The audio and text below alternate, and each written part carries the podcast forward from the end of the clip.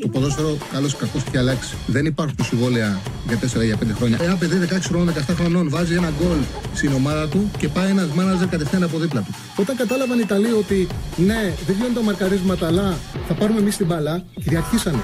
Το χέρι του βοηθού, το χέρι του το μόνο που προσπαθεί να κάνει να στηριχτεί για να μην πέσει κάτω. Με το αριστερό και με το δεξί, πού το βάλει το χέρι. Το, το, το, το, χέρι του θα συνεχίσει να κινείται. Το βάλει στο πισινό του. Α, μ' αγαπάτε, δηλαδή, Τσάρλι, μ' αγαπάτε. Εννοείται, εννοείται, εννοείται. Καλησπέρα, καλώς ήρθατε σε ένα ακόμα Charlie Ball.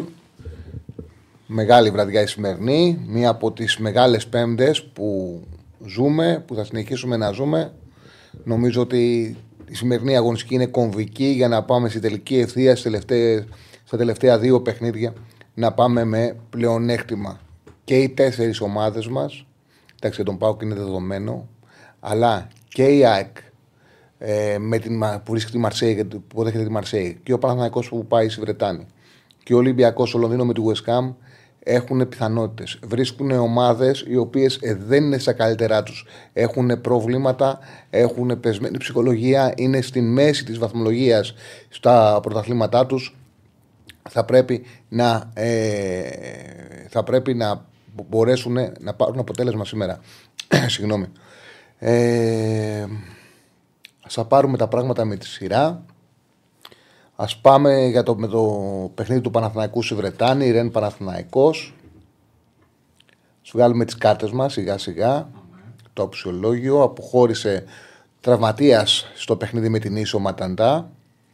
Οπότε θα παίξει ο Γκαγιόν, το είπα και χτες. 30χρονο αντοφύλακα.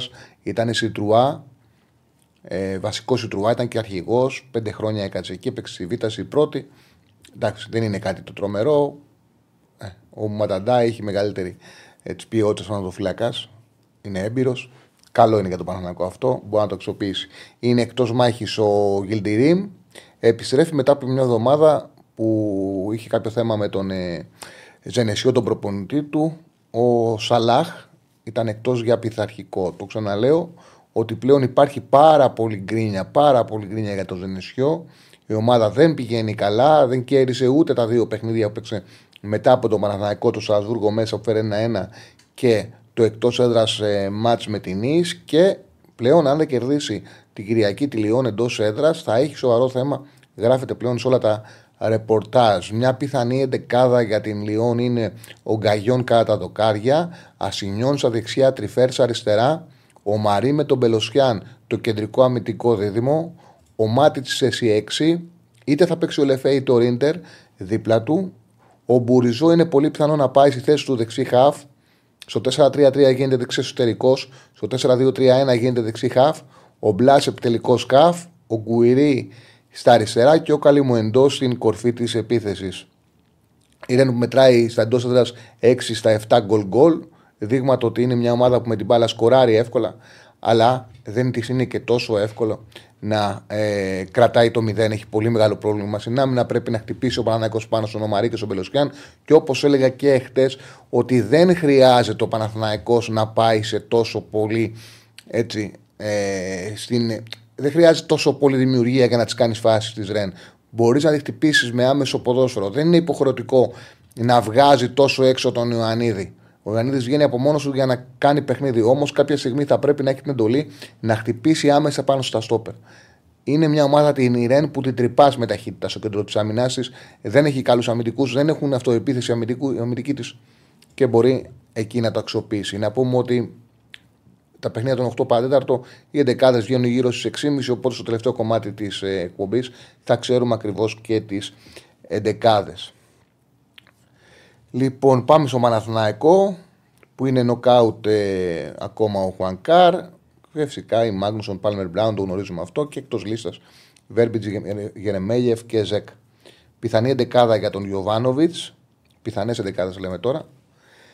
Μπρινιόλι, Βαγιανίδης, Γετβάη, Σέγκεφελτ, Μλαντένοβιτς, Αράου Μετσέριν, και από εκεί και πέρα δίνω σε παρένθεση το Βιλένα. Σε περίπτωση που παίξει ο Βιλένα αντί για τον Τζούρισιτς, θα δούμε 4-3-3 σε αυτήν την περίπτωση.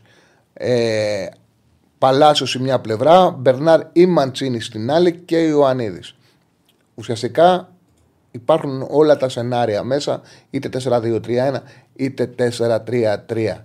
Για φέρε να δείξουμε λίγο έτσι στο tablet ένα-δύο πράγματα τα οποία έχω στο μυαλό μου Άμα, ε. Για το παιχνίδι. Βγάλε και το chat να δω πώς φαίνονται περίεργα. Και μετά το ξαναβάζουμε έτσι απλά για ένα-δύο πραγματάκια. Ένα-δύο πραγματάκια να δούμε.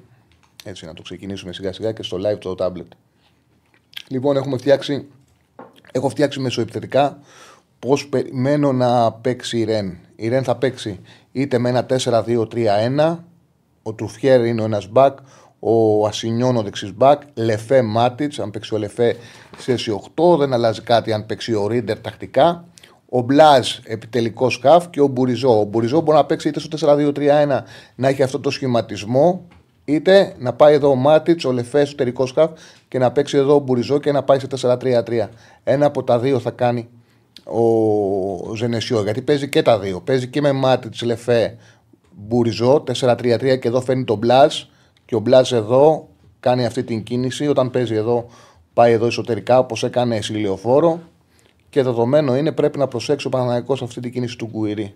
Εδώ που είναι ουσιαστικά εδώ ο Γκουιρί είναι δεύτερος επιθετικός. δεν είναι εξτρέμ. Και εδώ θέλει προσοχή στο πώς θα αντιμετωπιστεί. Γιατί σε αυτή την περίπτωση θα πρέπει να βγαίνει ο Αράου και όχι ο Βαγιανίδης, γιατί αν βγαίνει ο Βαγιανίδης, ο Τριφέρ ανεβαίνει. Ο, επιθε... ο επικίνδυνος μπακ ο επικίνδυνος μπακ αυτή τη στιγμή της ε, Ρεν είναι ο Τρουφέρα. Αυτός ανεβαίνει. Και γι' αυτό το λόγο ήταν λάθος ο προηγούμενο μάτς που είχε πάει ο Μπερνάρ πάνω του. Εδώ ο Μπερνάρ πρέπει να πάει, άμα παίξει, πρέπει να πάει στον Ασενιόν και ο Παλάσιος πάνω του. Τα ανεβάσματα τα παίρνει από αυτόν εδώ η Ρεν. Από τον Τρουφέρ. Από αυτόν εδώ τα παίρνει. Από τον αριστερό μπακ. Και είναι πολύ επικίνδυνος. Επίσης πρέπει να γνωρίζουν στον Παναθηναϊκό και φαντάζομαι σίγουρα το γνωρίζουν γιατί το είδαν και στη λεωφόρο, ότι ο Γκουρού κάνει συνέχεια, ο Γκουρί, Γκουρί κάνει συνέχεια αυτή την κίνηση. Είναι δεύτερος επιθετικός. Δεν, δεν παίζεται το βεγανίδι εύκολα. Δεν είναι εύκολο να βγαίνει ο Μπακ εδώ. Πρέπει να βγαίνει, να βγαίνει ο Μπακ. Εδώ πρέπει να βγαίνει ο Αράου. Πρέπει να τον κλείνει ο Αράου. Πρέπει να πέφτει πάνω του ο αμυντικός σκάφ. Και επίσης, άμα είναι να βάλει τον Μπερνάρ, καλύτερα να τον βάλει στον Ασινιόν, ο οποίος παίζεται πιο εύκολα, δεν έχει ποιότητα. Και επίσης, εδώ είτε αυτός παίξει ο Μπουριζό και ο Μπλάς πάει δεκάρι, είτε ο Μπλάς παίξει και ο Μπουριζό πάει εσωτερικό σκαφ, όποιο από τους δύο και οι δύο έχουν πολύ ποιότητα στη σέντρα. Δηλαδή, αυτή είναι εδώ τη φάση να βάλουμε και την μπάλα. Αυτή είναι εδώ τη φάση που φάγει ο Παναθηναϊκός στη λεωφόρο. Εδώ. Αυτή είναι εδώ τη φάση. Εδώ να κλείνει, να βγαίνει ο Κουλεμαϊντό, έτσι θα βάλει τα γκολ. Να ανεβαίνουν και να κάνει δεν έβαλα βελάκια. Κάτω από την αρχή. Περίμενε κουλιμαϊντό, μπλα. Περίμενε. Εδώ στόπερ. Εδώ. Αράου. Αυτή εδώ τη φάση είναι ο εξτρέμ. Αυτή είναι εδώ τη φάση. Να παίξει την μπάλα εξτρέμ. Εδώ. Και να ανεβαίνει ο Γκουιρί και να βγαίνει σέντρας ο Γκουιρί. Αυτή εδώ τη φάση ο Παναγιακός συνέφαγε. Δεν πρέπει να την τρώει αυτή τη φάση ο Παναγιακός. Εδώ δεν πρέπει να τη τρώει. Θέλει προσοχή εδώ. Αυτή η κίνηση του Γκουιρί ήταν που τον σκότωσε στο προηγούμενο παιχνίδι. Αυτή εδώ η κίνηση του Γκουιρί. Τον σκότωσε στο προηγούμενο παιχνίδι, το δεύτερο γκολ έτσι το έφαγε.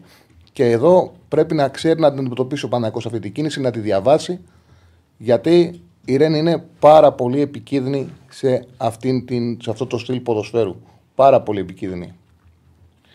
Κάνει, ε, βγάζει πάρα πολύ τον εξτρέμ της, αυτόν τον παιχταράδο, τον Γκουιρί, είναι ο πιο επικίνδυνος παίκτης, τον βγάζει συνέχεια δεύτερο φόρο. Αυτό πρέπει να προσέξει ο Παναθηναϊκός και επίσης είναι πάρα πολύ σημαντικό να καταφέρει να φέρει τον δικό του φόρ, τον Ιωαννίδη, στο, στον Ομαρί στους δύο στόπερ της. Που είναι και οι δύο πάρα πολύ αργοί. Και ο, και ο Μαρί είναι πάρα πολύ αργός και ο Μπελονσιά είναι, είναι επιρρεπής στο λάθος. Που είναι πάρα πολύ εύκολο να το χτυπήσει εκεί ο Παναθηναϊκός, να τους χτυπήσει ανάμεσά τους. Ε, βγάλει το τάμπλετ, το δείξαμε. Πάμε να συνεχίσουμε, θα ξαναδείξουμε πράγματα και στην πορεία, άμα χρειαστεί να δείξουμε τίποτα. Γενικά θα αρχίσουμε να το περνάμε, να περνάμε διάφορα πράγματα τακτικά. Όχι για να μου φύγουν εκπομπή, για να κάνουμε τους προπονητές. ESPN γίναμε και τα σχετικά. Εντάξει. Θα βάζουμε συνέχεια πράγματα στην εκπομπή για να την κάνουμε πιο όμορφη έτσι. Λοιπόν, το OK, σιγά σιγά θα μάθω και καλύτερα. Ε. θα μου είναι πιο εύκολα. Και εμένα είναι γιατί και εγώ τώρα το μαθαίνω το, πώς να το χειρίζομαι. Λοιπόν, πάμε στο η μάχη της ΑΕΚ. Ναι, ναι. Πάμε στη μάχη της ΑΕΚ. Λοιπόν. Ε, έχουμε ξεκινήσει. Νομίζω έχω πρώτα την. ε, Πρώτα τη Μαρσέη. Δεν έχουμε ή δεν σε πειράζει. Δεν με πειράζει, πες ό,τι Δεν θες. σε πειράζει. Πάμε, ας πάμε με την ΑΕΚ. Λοιπόν, ας πάμε με την ΑΕΚ. Η ΑΕΚ για πρώτη φορά έχει την τύχη. Έχει την τύχη ο Αλμέιδα να έχει γεμάτο το πλουσάσιο του. Για πρώτη φορά. Ε, επιστρέφει ο Αραούχο, είναι στην αποστολή.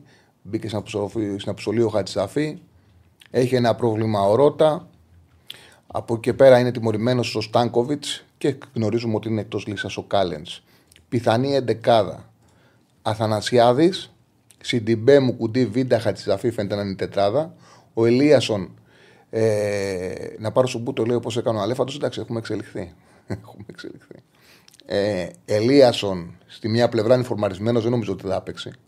Είναι πολύ φορμαρισμένος και πρέπει να χτυπήσει την ε, Μαρσέιγ με την ταχύτητά του. Σιμάνσκι Πινέδα, Γκατσίνοβιτς στην άλλη πλευρά. Αν παίξει ο Πινέδα, θα πάει ο Γκατσίνοβιτς αριστερά. Δηλαδή, το αν θα πάει ο Πινέδα ή θα πάει με δύο χαφ, ο Γιόνσον μπορεί να πάρει και θέση και του Σιμάνσκι. Έτσι, και να δούμε Γιόνσον Πινέδα.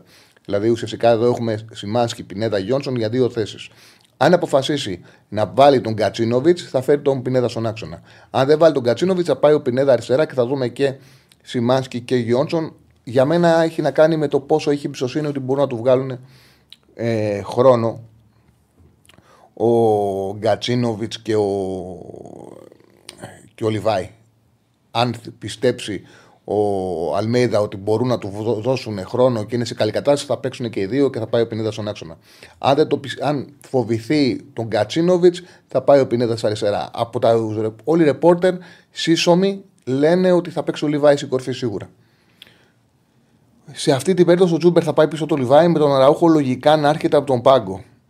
Ένα σενάριο που δεν έχω βάλει είναι να δούμε το Μάνταλο αντί για τον Τζούμπερ. Θεωρώ ότι η ΑΕΚ θα, προσπα- επειδή θέλει την νίκη θα πάει ε, με ποιότητα.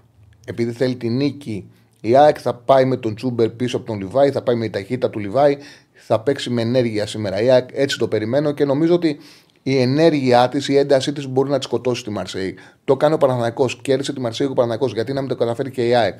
Είναι ένα παιχνίδι που πραγματικά η ΑΕΚ πρέπει να το χτυπήσει και πρέπει να επενδύσει να το κερδίσει. Γιατί μέχρι τώρα η ΑΕΚ επιβιώνει με το διπλό που κάνει στον Brighton. Αυτό το διπλό είναι το όχημά της, τη βαθμή που φαίνεται ότι δεν παίρνει καμιά άλλη ομάδα στον όμιλο. Εγώ θεωρώ ότι η Brighton δεν θα χάσει από κανέναν άλλον. Οπότε έχοντας πάρει την ισοπαλία με τον Άγιαξ, έναν αντίπαλο που θα έχει πολλές ε, απώλειες, αν καταφέρει να κερδίσει τη Μαρσέη, βάζει υποψηφιότητα πολύ σημαντική τουλάχιστον ότι θα συνεχίσει στην Ευρώπη. Και αυτός είναι ο πρώτος στόχος ΣΑΕΚ να εξασφαλίσει ότι θα συνεχίσει στην Ευρώπη. Νίκη σήμερα θα τη φέρει πολύ κοντά σε αυτό το σημείο. Λοιπόν, συγγνώμη για τη φωνή μου. Έπαθα κάτι τρομερό το βράδυ χτες. Έφαγα, παιδιά, μια κουταλιά μέλι. Δεν ήξερα ότι έχω κάποια αλλεργία. Δεν ξέρω τι μέλι ήταν αυτό. Έπαθα ένα αλλεργικό σοκ. Δεν μπορούσα να αναμνέσω. Πήρα δύο αντιαλλεργικά φα- χάπα, χάπα να ηρεμήσω. Και έχω ένα θέμα με το λαριγκά μου. Δεν ξέρω τι είναι αυτό το πράγμα. Αλλά τέλος πάντων. Ε, λοιπόν, πάμε στους Γάλλους που σε 20 παιχνίδια έχουν μόνο μία νίκη. Ε, όχι, συγγνώμη, η ΑΕΚ σε 20 παιχνίδια με τους Γάλλους έχει μόνο μία νίκη. 1-7-12 είναι το ρεκόρ της. Σε 20 μάτς με, γαλλικέ, με γαλλικές ομάδες. 1-7, ναι, είχε πάρει το παιχνίδι η νίκη της είναι με τη Λίλ. Που είχε κερδίσει η Λίλ, έτσι δεν είναι; Δεν έφαγα άλλο το μέλι, μια κουταγιά έφαγα. Αλλά πρέ- πρέπει να είχε κάποιο, κάποιο, δεν ξέρω, κάποιο λου- φυτό, είχε το μέλι αυτό, κάποιο λουλούδι που μου προκαλεί αλλεργία και δεν το ξέρα, δεν ξέρω. Δηλαδή έπαθα μεγάλη πλάκα χτες. Μεγάλη πλάκα. Τέλος πάντων. Ε, η Άκη έχει δεχτεί 6 γκολ στον όμιλο, τα 5 είναι με πέναλτι που λέγε ο Στέφανος ε, να, ότι θα ξαναφάει γκολ με πέναλτι και πόσο δίνει, είπες, είπε 365. Χθες έδινε 6. Ναι. Ε, ελπίζω να μην συμβεί. Αμαρτία είναι. Πραγματικά αμαρτία είναι. Ε, να, πώς το λένε, να δέχεσαι γκολ από πένα, να χαρίζεις, να χαρίζεις ε, πέναλτι στον αντίπαλο. Λοιπόν, πάμε στη Μαρσέη που έχασε με διάστρεμα στο γόνατο τον ε, Ρονζία και θα λείψει καιρό. Είναι εκτός αποστολή ο Μπομεγιάνκ για ενοχλήσεις στο ισχύο. Έχει ενοχλήσει στη μέση ο Ουναχή και αυτός μέσος και θα προφυλακτεί είναι εκτός. Και επιστρέφει ο Στόπερ Μπαλέρδη που ήταν τιμωρημένος το Σάββατο και επιστρέφει και το πιο πιθανό να παίξει. Η 11 της Μαρσέη έγινε ο Κλό στα δεξιά, ο Μπεμπά και ο Μπαλέρδη με τον Λόντι στην τετράδα στην άμυνα. Ο Κοντόγκμπια με τον Βεράτη, το δίδυμο τον ε, Χαφ. Ο Σαρ, ο Χαρίτ ο Ντι- και ο Ενδιαγέ. Δείξε λίγο το τάμπλετ, δεν πειράζει, ας μην είναι, δεν, δεν παίζει κανένα ρόλο που έχουμε τους παίκτες της Ρεν. Θα βάλω μόνο τους παίκτες της Μαρσέη σε 4-2-3-1. 4-2-3-1. Δεν έχεις τους παίκτες της ΑΕΚ όμως. Δεν πειράζει, δεν πειράζει. Θα βάλω μόνο τους Μαρσέη. Αυτό θέλω να δείξω. Θέλω να δείξω ότι αυτό το 4-2-3-1 εδώ. Ε, εδώ είναι ο, Χα- ο Χαρίτ, ο Εντιάγ και ο Σάρ. Και οι, τε- και οι τρεις εδώ και οι τρεις είναι, είναι, τελικοί, είναι περιφερειακοί. Είναι όλοι παίκτες ταχύτητας. Κανένα δεν γίνεται τρεις. Η Μαρσέη θα παίξει καθαρό 4-2-3-1.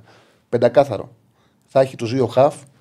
Εδώ θα είναι ο Βερετού που πάει εδώ και εδώ. Εδώ θα είναι ο Κοντόγκμπια, ο οποίος είναι καθαρός αμυντικός χαφ. Και αυτοί οι δύο, Κοντόμπια, Βερετού. Βερετού. Και αυτοί οι δύο, αυτοί εδώ και ο Χαρίτ είναι περιφερειακός επιθετικός, κινείται εδώ, εδώ. Και ως ο Εντιάγε είναι δύο γρήγοροι μαύροι, εξτρέμ, οι οποίοι χτυπάνε στην επίθεση, κινούνται σε αυτούς τους χώρους.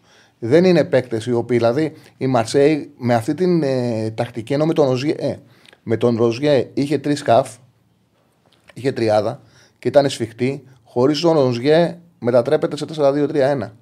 Και είναι ανοιχτή. Και η ΑΕΚ όλο αυτόν τον χώρο εδώ μπορεί να τον αξιοποιήσει και να χτυπήσει, να χτυπήσει με γρήγορη εντεκάδα. Πάμε πάλι στα. Ε, πάμε πάλι στις κάρτες.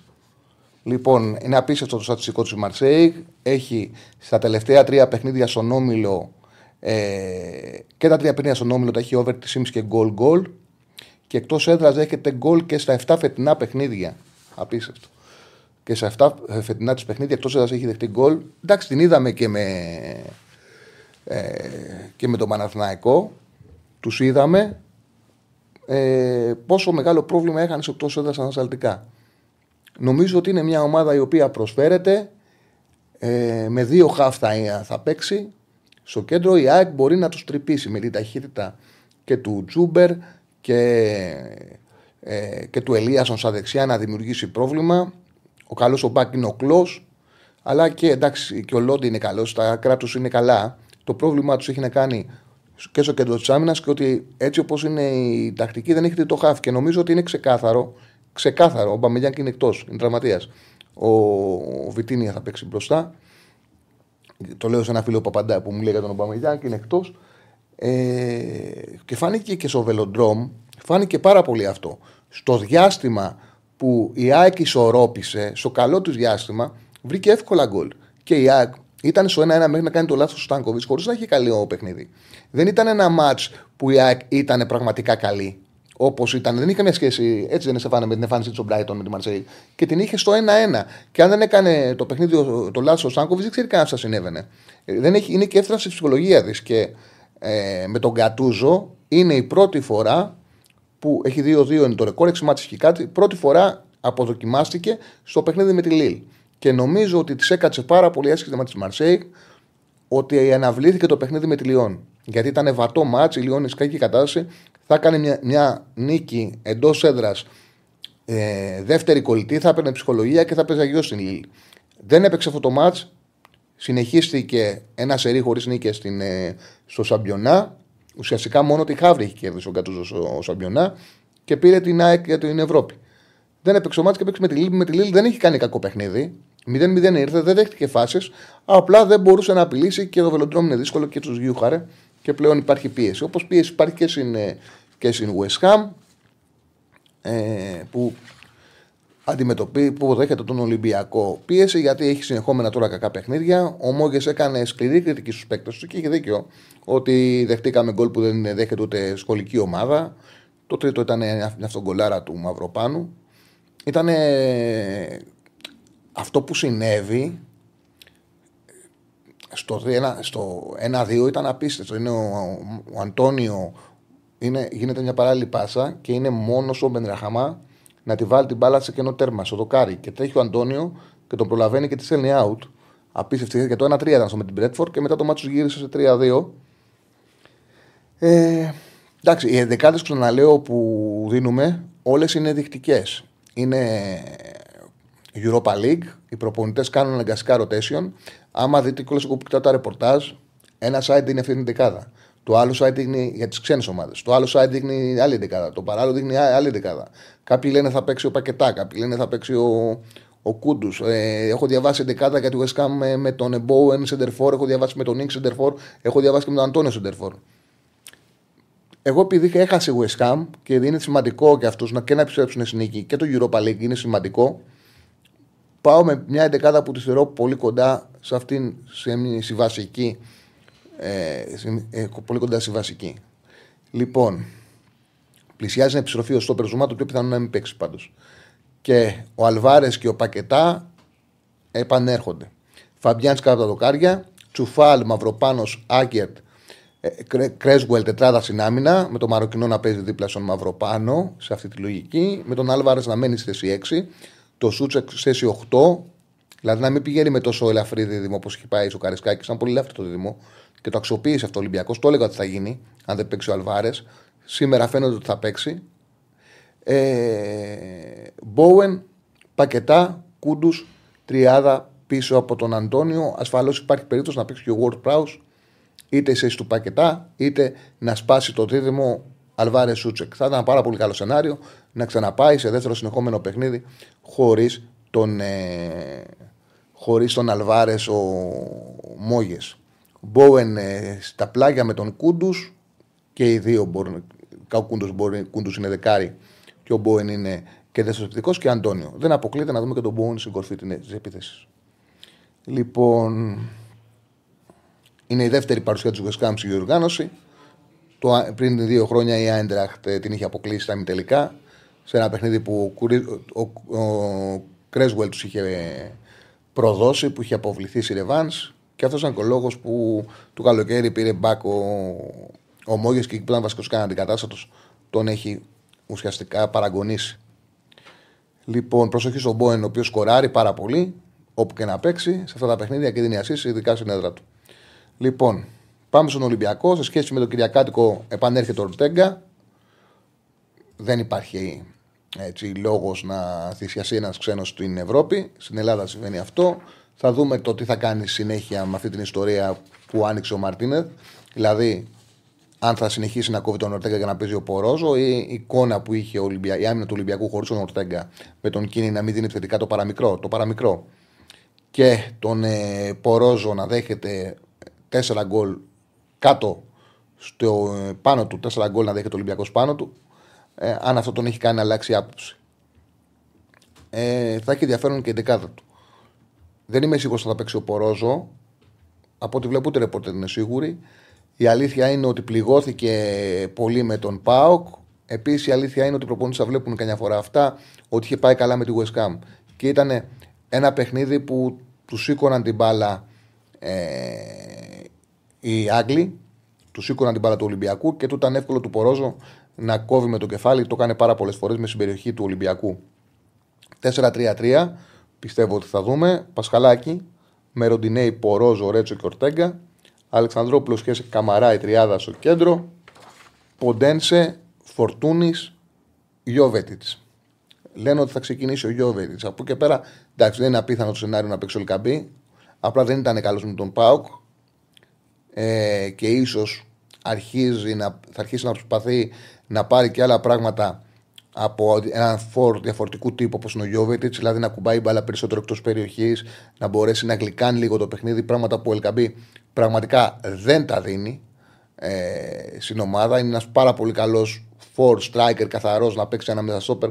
Δεν γυρνάει προς τα πίσω να κουμπίσει μπάλα πάνω του. Ε, και από εκεί και πέρα, δεδομένα, ο Μασούρας μπορεί να πάρει τη θέση του Ποντένσε ή να πάρει τη θέση του Αλεξανδρόπουλου και να δούμε 4-2-3-1 έτσι. Αλλά θεωρώ ότι επειδή βγήκε καλά απέναντι στη Ουεσκά με 4-3-3 Ολυμπιακός, θα ξαναδούμε 4-3-3. Λοιπόν, ο Ολυμπιακός που έχει μια καλή παράδοση στο Λονδίνο έχει τρία διπλά. Καλή παράδοση. Έχει τρία διπλά στο Λονδίνο και τα τρία επί τη Άρσενα. 3-1-15 το ρεκόρ του με τις αγγλικές ομάδες. Και πάμε στον Πάοκ που παίζει με την Αμπερντίν Λοιπόν, ο Πάοκ έχει Ο Πάοκ έχει over 2,5 11 από τα 15 ανεξαρτήτου έδρας και σκοράρει over 1,5 1,5 γκολ στα 8 από τα 9 παιχνίδια του. Δηλαδή στα 8 από τα 9 τελευταία του έχει βάλει πάνω από ένα γκολ ο Πάοκ. Κοτάρσκι θα είναι κάτω από τα δοκάρια. Από εκεί και πέρα ο Κετζιόρα θα παίξει δεξιμπάκ και στόπερ. Αν παίξει δεξιμπάκ θα πάει ο Κοκ στόπερ. Αν παίξει στόπερ θα πάει ο Βιερίνια δεξιμπάκ. Κουλεράκης μπάμπα. Υπάρχουν κάποιοι φίλοι που λένε για Λίρατζι. Το συζητάγαμε και χτες. Μακάρι να παίξει ο Λίρατζης.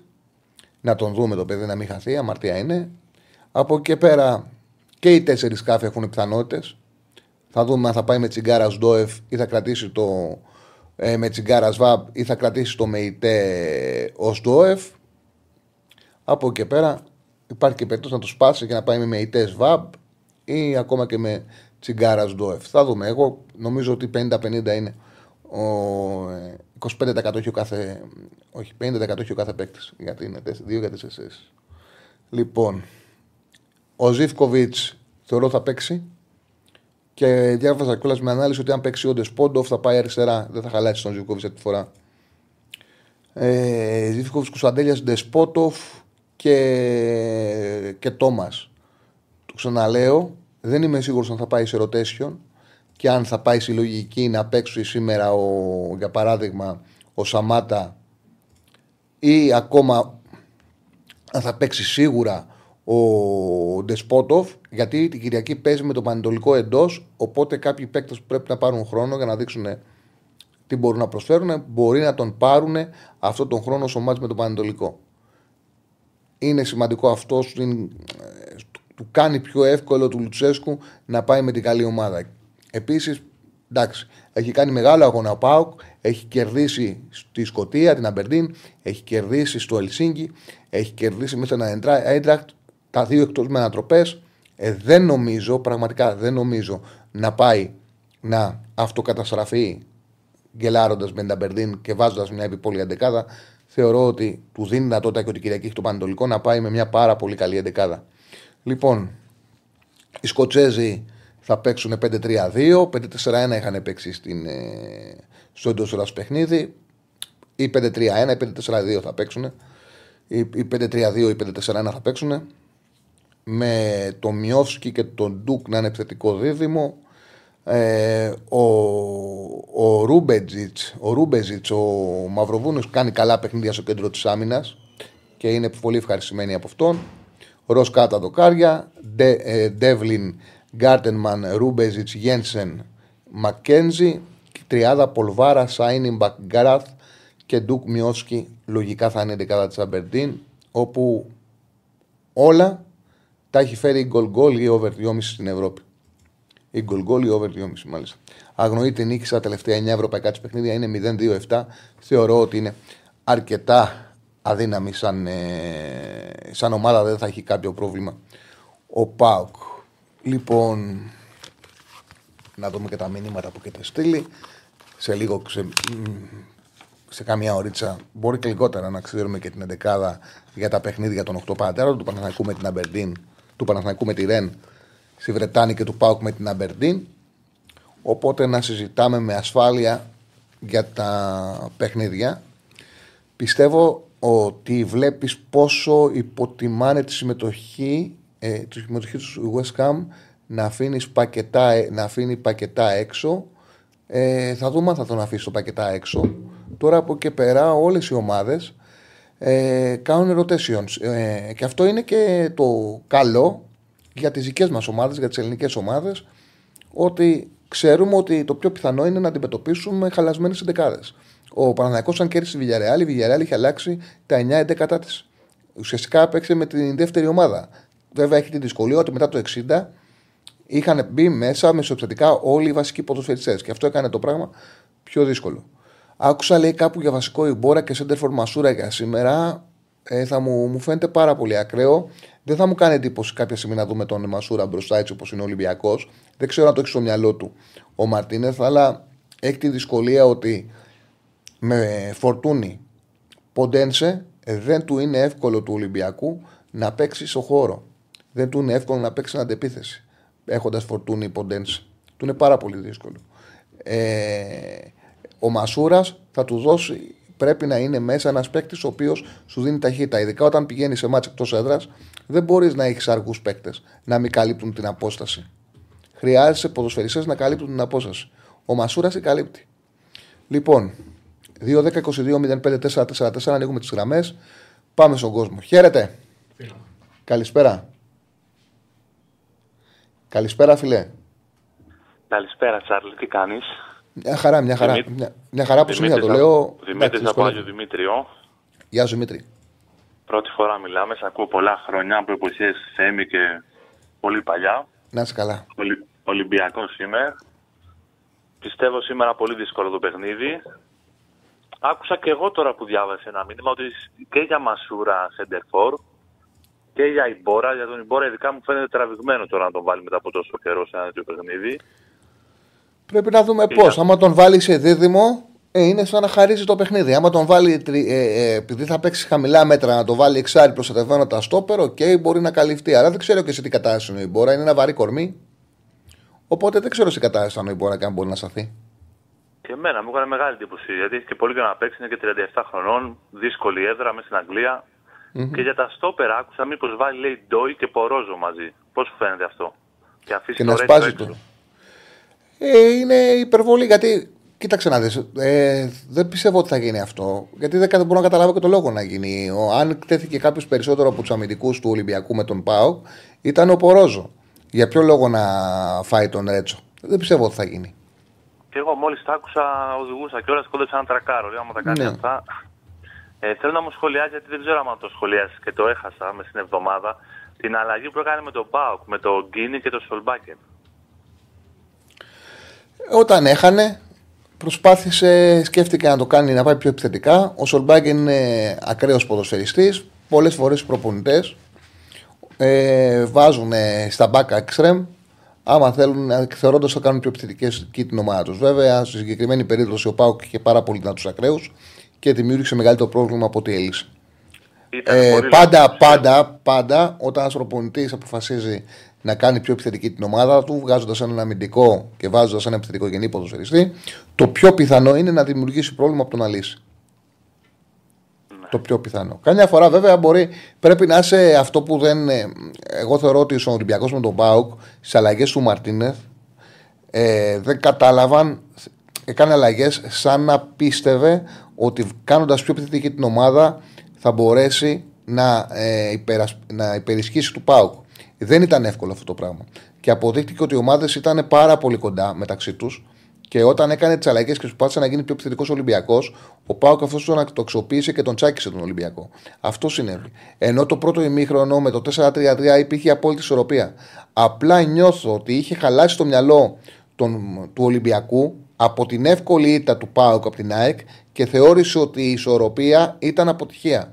Και στις προσπάθειες του δεύτερου ημίχρονου να γίνει πιο επιθετικός, να βγει ο Αλεξάνδροπλο, να γίνει και αλλαγή που, θες εσύ, που είπες εσύ, ε, ο Ολυμπιακός αντιμετώπισε πάρα πολύ μεγάλα προβλήματα.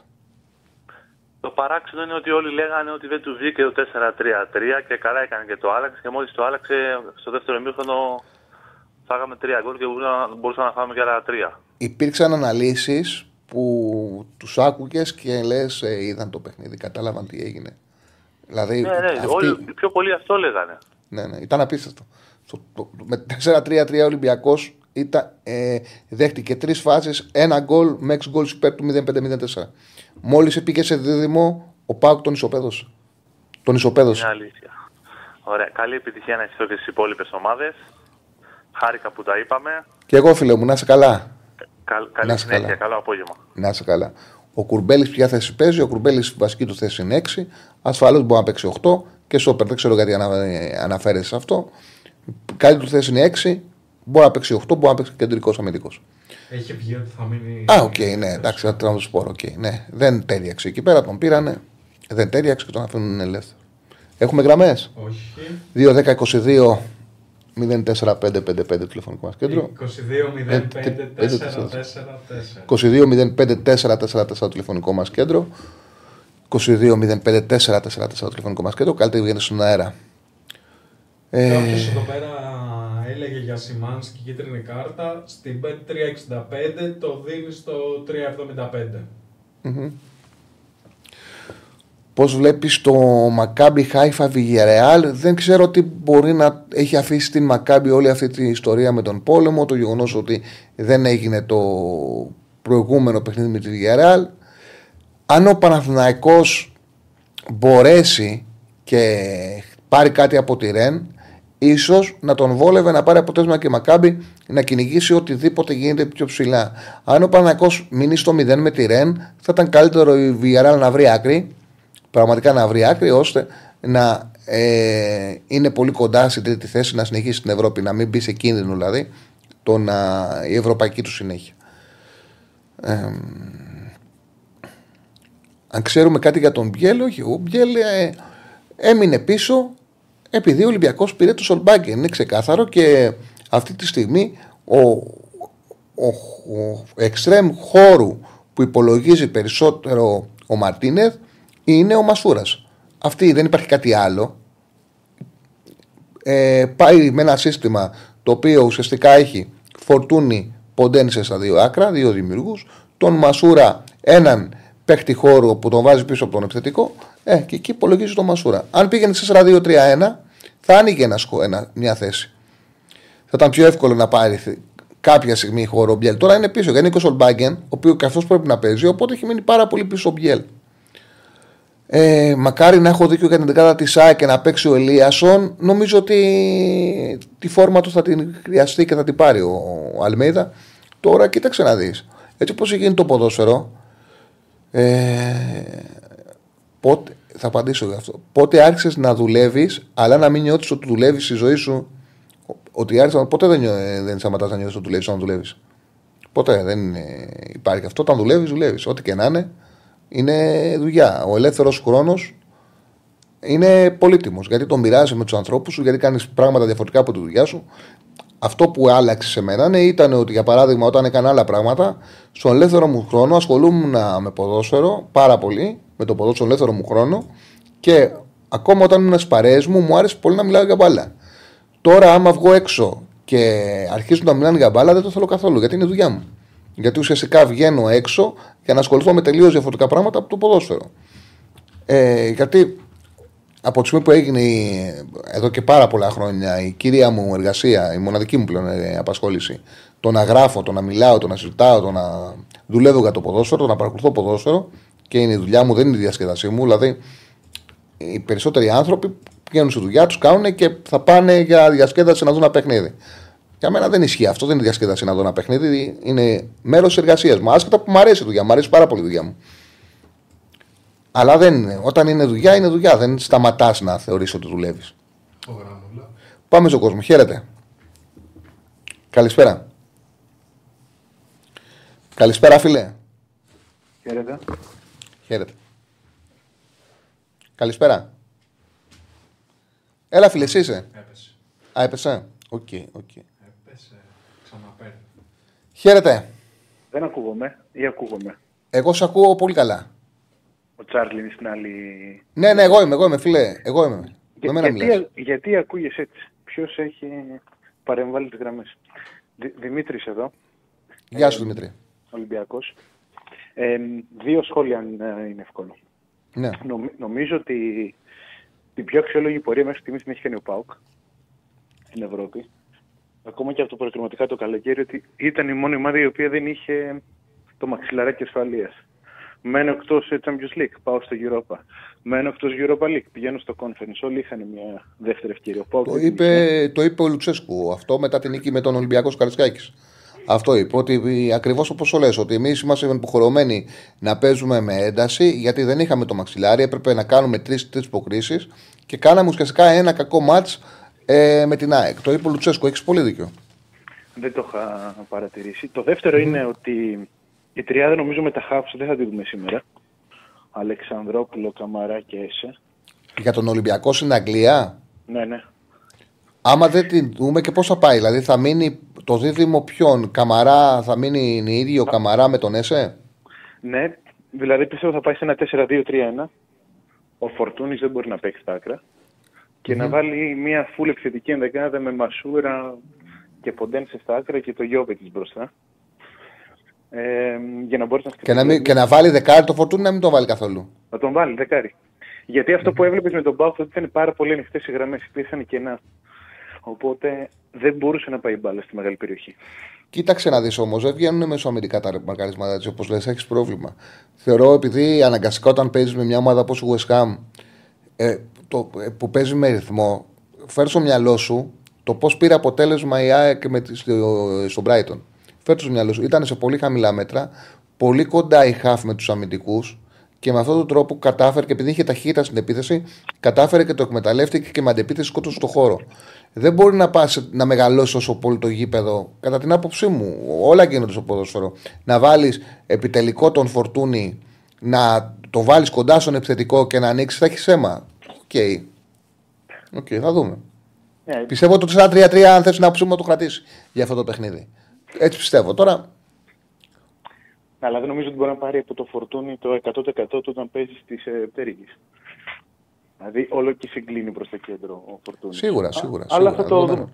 Ε, και άλλα δεδομένο αυτό ε, επειδή λέγαμε πριν για τον LKB, νομίζω σήμερα εκλήθη στη αποστολή για το Κόπα Αφρικα. Mm-hmm. Από ό,τι είδα, οπότε εκεί θα έχεις θέμα Ολυμπιακός. Τον Γιώβετ δεν δείχνει να τον εμπιστεύεται μέχρι στιγμής. Και έχει ξεχαστεί ο Ελαραμπή. Νομίζω ότι. εκατομμύρια ο... γεια Νομίζω ότι ο Μαρτίνεθ αυτό που έπαθε και το συζητάγαμε ότι έχει πάθει και ότι, ότι δεδομένα ότι θα αλλάξει είναι ότι επειδή κέρδιζε, έχοντα ένα εύκολο πρόγραμμα, πήγε με λίγους παίκτες και, και κάποιοι έμειναν πίσω. Τώρα οι ήττες αρχίζουν και δημιουργούν προβληματισμό. Δηλαδή έχασες και δεν έπαιξε καλά ο Ελκαμπή. Οπότε σου λέει ο άλλος κουβέντες που δεν γινόταν γιατί δεν παίζει ο Γιώβετ, γιατί εξαφανίστηκε ο Λαραμπή. Όλα αυτά τον, τον κάνουν σήμερα να σκέφτεται για παράδειγμα να ξεκινήσει ο Γιώβετ σε ένα παιχνίδι που θες ταχύτητα και δεν ξέρω κατά πόσο ο Γιώβετ είναι αυτός που θα βοηθήσει να δώσει ταχύτητα. Όχι ότι δεν έχει παίξει καριέρα του, αλλά στην κατάσταση που βρίσκεται τώρα και χωρίς ρυθμό. Έχουν η ανοίξει συζήτηση για τον Ολυμπιακό και είναι θέμα διαχείρισης τι θα κάνει από αυτά τα οποία συζητάμε ο Μαρτίνεθ. Να, έχει, έχει πάρει και παίχτες βέβαια που δεν τους έχουμε δει καθόλου. Βλέπει τον Μπρίνιτ μπροστά, βλέπει τους αμυντικούς που υπάρχει δανεικού από την Νότια στα άκρα ο Ρίτσαρτς και ο Μπουανανότε, πώ τον λένε. Mm-hmm.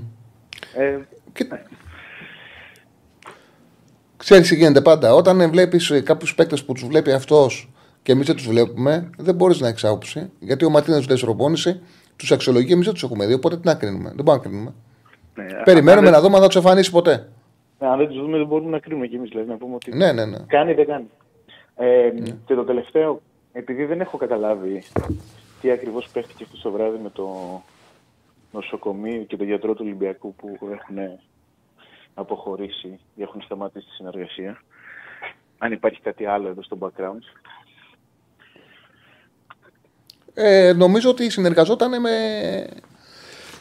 με, με, συνεργαζόταν με την υγεία, ο, με, με το υγεία ο Θεός, ο γιατρός. Ε, πολύ καλός επιστήμονας. Με το, ναι, ε, είναι όλος ο όμιλος. Ε, νομίζω ότι με το υγεία συνεργαζόταν. Νομίζω, δεν μπορώ να κάνω και λάθος. Είναι όλος όμιλος και σε κάθε περίπτωση τα άσπασε ο Ολυμπιακός με όλη την εταιρεία. Ε, και την πλήρωσε και ο κακομέρι ο γιατρός, ο οποίος εντάξει, είναι πάρα πολλά χρόνια στον Ολυμπιακό. Τον, εκτιμάνε, τον εκτιμούν πάρα πολλοί αθλητές και πολλοί άνθρωποι που δουλεύουν στον Ολυμπιακό. Τώρα τι ήταν αυτό δεν ξέρω εκεί. Μου κάνει και εμένα εντύπωση, να σου πω την αλήθεια. Αυτά. Πολύ ωραίο το, ο άσο που πιάσαμε χθες με την Κοπενχάγη, νομίζω. Ναι. Ε, βοήθησε, βοήθησε πολύ ο Ράσφορντ. Κοίταξε να δεις πάντως, άμα έχεις και γκίνια σαν προπονητής, δηλαδή, έγαμε το, ε, πάνε στη United το Λαχάλια. Κερδίζει 0-2, βάζει δύο γκολ ο Χόιλουντ που δεν έχει προσφέρει τα αναμενόμενα γιατί δεν τον βοηθάει και η ομάδα. Και είναι όλα καλά. Και πάει ο Ράσφορντ χωρίς λόγο και του παίρνει κόκκινη κάρτα και του γυρνάει όλο το παιχνίδι. Δηλαδή είναι και τρομερό. Τρομερό. Ε, νομίζω ότι μετά την αποχώρηση του Ferguson η United, ο μόνος σοβαρός προπονητής που μπόρεσε να συμμαζέψει την ομάδα ήταν ο Ζωζέ. Ο μόνος. Πιστεύω ότι βιάστηκαν και με τον Χανχάλ. Δεν πήγαινε τόσο άσχημα όσο να απολυθεί τόσο νωρίς ε, τη δεύτερη του χρονιά. Νομίζω ότι βιάστηκαν. Τέλος πάντων. Ευχαριστώ πολύ. Πάντως σίγουρα, να είσαι καλά φίλο μου, σίγουρα δεν χτίστηκε ποτέ κάτι. Ε, δεν χτίστηκε κάτι καλό η United. Ε, αν πιστεύω ότι έχει σωματωθεί στο σύνολο Αράου, είναι μια μεταγραφή που αρχίζει και παίζει και ο χρόνος είναι μαζί του. Παίζει και την λύση και στο κέντρο της άμυνας και στη θέση 6. Δεν νομίζω ότι δεν έχει εσωματωθεί, ναι, έχει εσωματωθεί. Και δεν νομίζω ότι ε, είναι αντικό στοιχείο για τον Παναθηναϊκό, θετικό στοιχείο είναι για τον Παναθηναϊκό. Δεν είναι πάρα πολλά πράγματα τα οποία τα έχει ανάγκη. Ακούγεται Ζιντάν για United. Τι να σου πω, φίλε, ακούει, έχει ακούσει πάρα πολλές φορές. Ο Ζιντάν δεν έχει συμφωνήσει ποτέ. Τώρα, άμα αποφασίσει κάποια στιγμή ότι πρέπει να δουλέψει και πρέπει να σταματήσει να περιμένει εύκολες δουλειέ και να πάει κάπου που μπορεί και να τσαλακωθεί, τι να σου πω, δεν ξέρω. Μέχρι στιγμής πάντως ότι φαίνεται ότι έψαχνε μια δουλειά που θα χρειαζόταν περισσότερο διαχείριση να κάνει και λιγότερο σκληρή δουλειά. Δηλαδή, επέστρεψε στην Real την πρώτη χρονιά γιατί πάλι είχε μια μακρά απουσία όταν σταμάτησε τη Real μετά από τα τρία Champions League που είχε πάρει. Ε, ε, επέστρεψε στη Real και πήρε το πρωτάθλημα μετά από ένα χρόνο κενού. Είχε προτάσεις, δεν πήγε πουθενά. Ήταν ξεκάθαρο ότι ήθελε να πάρει την εθνική Γαλλίας. Περιμένει τη Γαλλία. Ε, φαινότανε ότι ήταν ψηλοθετικός για την Παρή και ψηλοθετικός για τη Γιουβέντους. Για αυτές τις ομάδες έχει δηλώσει θετικός. Για όλες τις άλλες τις απέφευγε εύκολα. Τι να σου πω. Ε, α, μπράβο, βάλει ο poll άμα. Για πες. Ποια ελληνική ομάδα θα καταφέρει να πάρει την νίκη απόψε; ΑΕΚ, ΠΑΟΚ, Παναθηναϊκός ή Ολυμπιακός. Φύγαμε. OK, OK. Ε, ο Ζιντάν δεν είναι καλός προπονητής, είναι καλός διαχειριστής. Ναι, εντάξει. Ο κάθε προπονητής έχει το... τις ομάδες που του ταιριάζουν. Ε. Δεν είναι καλός προπονητής. Γιατί η ήταν ιδανικός προπονητής. Ο Ζιντάν. Στη Γιουβέντο πιστεύω ότι ήταν καλός προπονητής. Ο Ζιντάν είναι καλός και στο κοουτσάρισμα.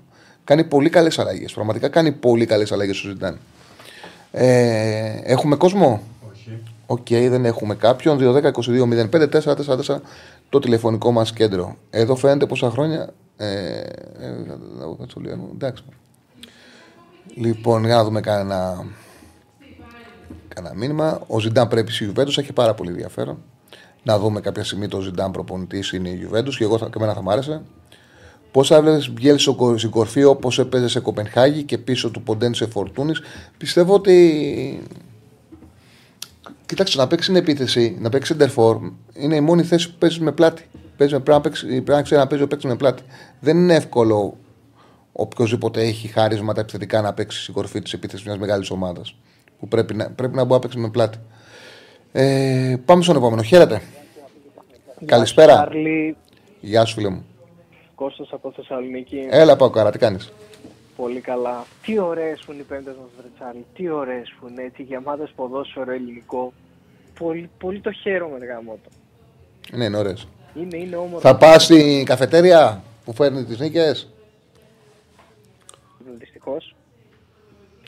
Θα πας γήπεδο; Ε, όχι, δεν μπορώ να πάω γήπεδο. Δυστυχώς θα πάω σε καφετέρια να το δω και θα βάλω και λίγο να χαζεύω και το άλλο ματσάκι. Ε, σήμερα από ό,τι φαίνεται Δεσπότοφ θα έχει η δουλίτσα. Δεν θα Μμμ. παίξει μάλλον ο Ζιβκοβιτς. Επιστρέφει δυστυχώς ο Κουβάς ο Εκόνγκ. Ε, Σβάμπ Τσιγκάρα λένε θα ξεκινήσει. Και επίθεση λένε για Σαμάτα. Κάτι το οποίο Ναι. απέφχομαι πάρα πολύ. Καλά, μην είναι ακούς και ό,τι λένε, δεν τα βρίσκουν Νικόλα. Ε, ναι, εντάξει. Απλά οι ρεπόρτερ του ΠΑΟΚ συνήθως είναι αρκετά εύστοχοι σε αυτά και διερήνεια θα παίξει. Μμμ.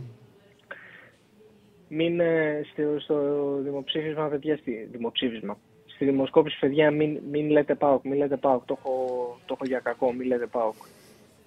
Έχω την προηγούμενη εβδομάδα και η πρώτη ομάδα που ήταν για νίκη κέρδισε ήταν ο Πάοκ. Κέρδισε και η τελευταία. Η τελευταία κερδίζει πάντα. Η ομάδα που δίνουν τις λιγότερες πιθανότητες να κερδίσει, κερδίζει. Αυτό είναι δεδομένο. Άρα, διπλό μες στο Λονδίνο, θρύλε, ολέ, ολέ. Για εκεί πάει η δουλειά. Ε, τώρα, εντάξει, ο ΠΑΟΚ έχει σχετικά πιο εύκολο πρόγραμμα από τους υπόλοιπους. Είναι το πιο εύκολο μάτς. Εγώ αυτό που θέλω να δω πάρα πολύ, αυτό που πιστεύω ότι είναι το πιο ενδιαφέρον από όλα αυτά, είναι το, Παναθη... το Ρεν Παναθηναϊκός. Πιστεύω ότι από τα τέσσερα είναι το πιο ενδιαφέρον παιχνίδι. Γιατί ο Παναθηναϊκός πιστεύω ότι θέλει, να παρα... θέλει πάρα πολύ να βγάλει μια αντίδραση. Τα παιχνίδια έχουν ενδιαφέρον; Ο- η κάθε μία για το δικό τους, κάθε ένα για το δικό του λόγο, τους λόγο. Δεν νομίζω ότι υπάρχει κάποιο που έχει λιγότερη από το άλλο, εκτός αν ο Πάοκ κερδίσει εύκολα το μάτι με την Αμπερντίν. Ε, ναι, πάντως και του Παναγιακού Βρετάνη έχει πολύ μεγάλο ενδιαφέρον. Ε, πάμε λίγο στο Champions League από χθες. Είδες ε, τη Manchester United; Ε, βέβαια. Τι κολομάδα είναι αυτή, Ρίτσαρντ; Τι είναι αυτό το πράγμα; Όταν έχεις γκρίνια, έχεις και γκίνια. Ήταν ένα μάτσο που μπορούσαν να το πάρουν εύκολα και καταφέραν να το κάνουν ε, σε λάτα και να το χάσουν και ολόκληρο. Θέλω να μου πεις κάτι επειδή το είδα να το λένε πολύ στην Αγγλία ειδικά γιατί οι Άγγλοι έχουν ένα περίεργο πράγμα. Θεωρείς ότι του Ράσφορντ είναι κόκκινη; Ε, έτσι όπως πήγε και έκανε την αγωνιά, του δίνει το δικαίωμα να το δώσει. Από τη στιγμή που το, που το κοίταξε και είδες ότι το κοιτάει ο Βαρ, κατάλαβες ότι τη δώσει. Ε, Εγώ πιστεύω ότι μπορεί να μην το θέλει και όντως δεν το θέλει. Δεν κοιτάει καν πίσω του για να δει τον παίκτη. Αλλά έτσι όπως του πατάει το πόδι, δεν γίνεται να μην δώσει κόκκινη αυτό το πράγμα. Κοίταξε πλέον ε, σφυρι- από τη στιγμή που στο βαρ σφυρίζουν με τη φωτογραφία, έχει τελειώσει η ιστορία. Το δείχ- δείχνουν την εικόνα του διαιτητή και ο διαιτητής δεν έχει το το δικαίωμα να πιθανολογήσει. Βλέπει την κίνηση και σφυρίζει με την κίνηση. Οι ελάχιστοι διαιτητές είναι αυτοί που πάνε σε πιθανολόγηση να πούν ότι δεν έχει πρόθεση, δεν έχει το ένα. Τους δείχνουν, βλέπουν την εικόνα. Εδώ πάρα πολλές φορές τους κολλάνε και την εικόνα. Το οποίο είναι λάθος ποδοσφαιρικά να κολλάνε την εικόνα. Αλλά την κολλάνε. Ειδικά σε, ειδικά σε κόκκινη. Γιατί πρέπει να δεις το motion, πρέπει να δεις όλη την κίνηση για να καταλάβεις τι γίνεται. Ε, από εκεί και πέρα όμως δεν γίνεται να είσαι η Manchester United και με το παραμικρό να καταραίεις. Γιατί κατέρευσε η Manchester Όχι. United. Ασφαλώς, ασφαλώς. Δεν γίνεται. Αλλά είναι καφενείο μεγάλο. Δεν είναι τρομερό πράγμα αυτό που σημαίνει. Δε, δε, Είναι τρομερό αυτό που σημαίνει. Ναι, είναι απίστευτο. Και α, μετά τα λάθη το ένα πίσω από το άλλο, νταλότ, ας πούμε, τι παίκτης είναι αυτός. Ο Βαράν. Ο Βαράν που ήταν στη Real Madrid, είναι αυτός, ο- είναι αυτός ο Βαράν που βλέπαμε κάποτε. Είναι δυνατό. Ε. Ναι. Τραγικό, τραγικό. Λοιπόν, θα, επειδή εγώ έχω το εξή, πάντα όταν έχω κακό προαίσθημα για ένα παιχνίδι, καταλήγει να μην μου βγαίνει. Θα κάνω ένα δώρο στο Στέφανο την Πεχτάρα. Στέφανε, δεν μπορούσα να κοιμηθώ όλο το βράδυ, σκεφτόμουν την ΑΕΚ. Έχω Ευχαριστώ. πολύ, κα- έχω πολύ κακό συνέστημα για αυτό το παιχνίδι. Αυτά από μένα, Πιστε... Τσάρλι. Πιστεύω ότι θα πάνε όλα καλά. Πιστεύω ότι θα πάνε όλα καλά. Ε, εγώ όχι, εγώ όχι, εγώ όχι. Άστο, άστο, Εντάξει. μηνυμένο είναι, άστο. Ναι. Ευχαριστούμε πολύ. Χαιρετώ. Να είσαι καλά, να είσαι καλά. Λοιπόν, ποια ομάδα, α, δεν ξέρω για ποιες, λέει- σε ποιες αναφέρεται, ε, δεν νομίζω ότι, ότι είπε κανένα σχόλιο για παιχνίδι που δεν είδαμε. Λοιπόν, ο Κουρμπέλης δεν ταιριάζει στο κέντρο που θέλει να φτιάξει ο Γιωβάνο για τον Παναναναϊκό. Δεν νομίζω ότι θα πάει σε επιστροφή Κουρμπέλη Παναναναϊκό. Δεν το πιστεύω. Δεν, ε, νομίζω ο Παναναναϊκό πήγε σε μια λογ- αλλά, ε, λογική και ποιοτικά αναβάθμισε το κέντρο του. Το μεταξύ δεν χρειάζεται αυτή τη στιγμή κεντρικό χαφ τέτοιου στυλ. Αν χρειάζεται κάτι ο Παναναναϊκό είναι ή να ενισχύσει ακόμα περισσότερο με ποιότητα τον άξονα του και ύψος και το της άμυνας. Λέω για τύπου Κουρμπέλης. Ο Κουρμπέλης δεν μπορεί να δώσει συλλογική ότι μπορεί να τον πάρει και γιατί παίζει στόπερ. Δεν θα του μπορεί να δώσει ύψος. Οπότε δεν του κάνει για στόπερ, γιατί ύψος έλυσε το κέντρο της άμυνας.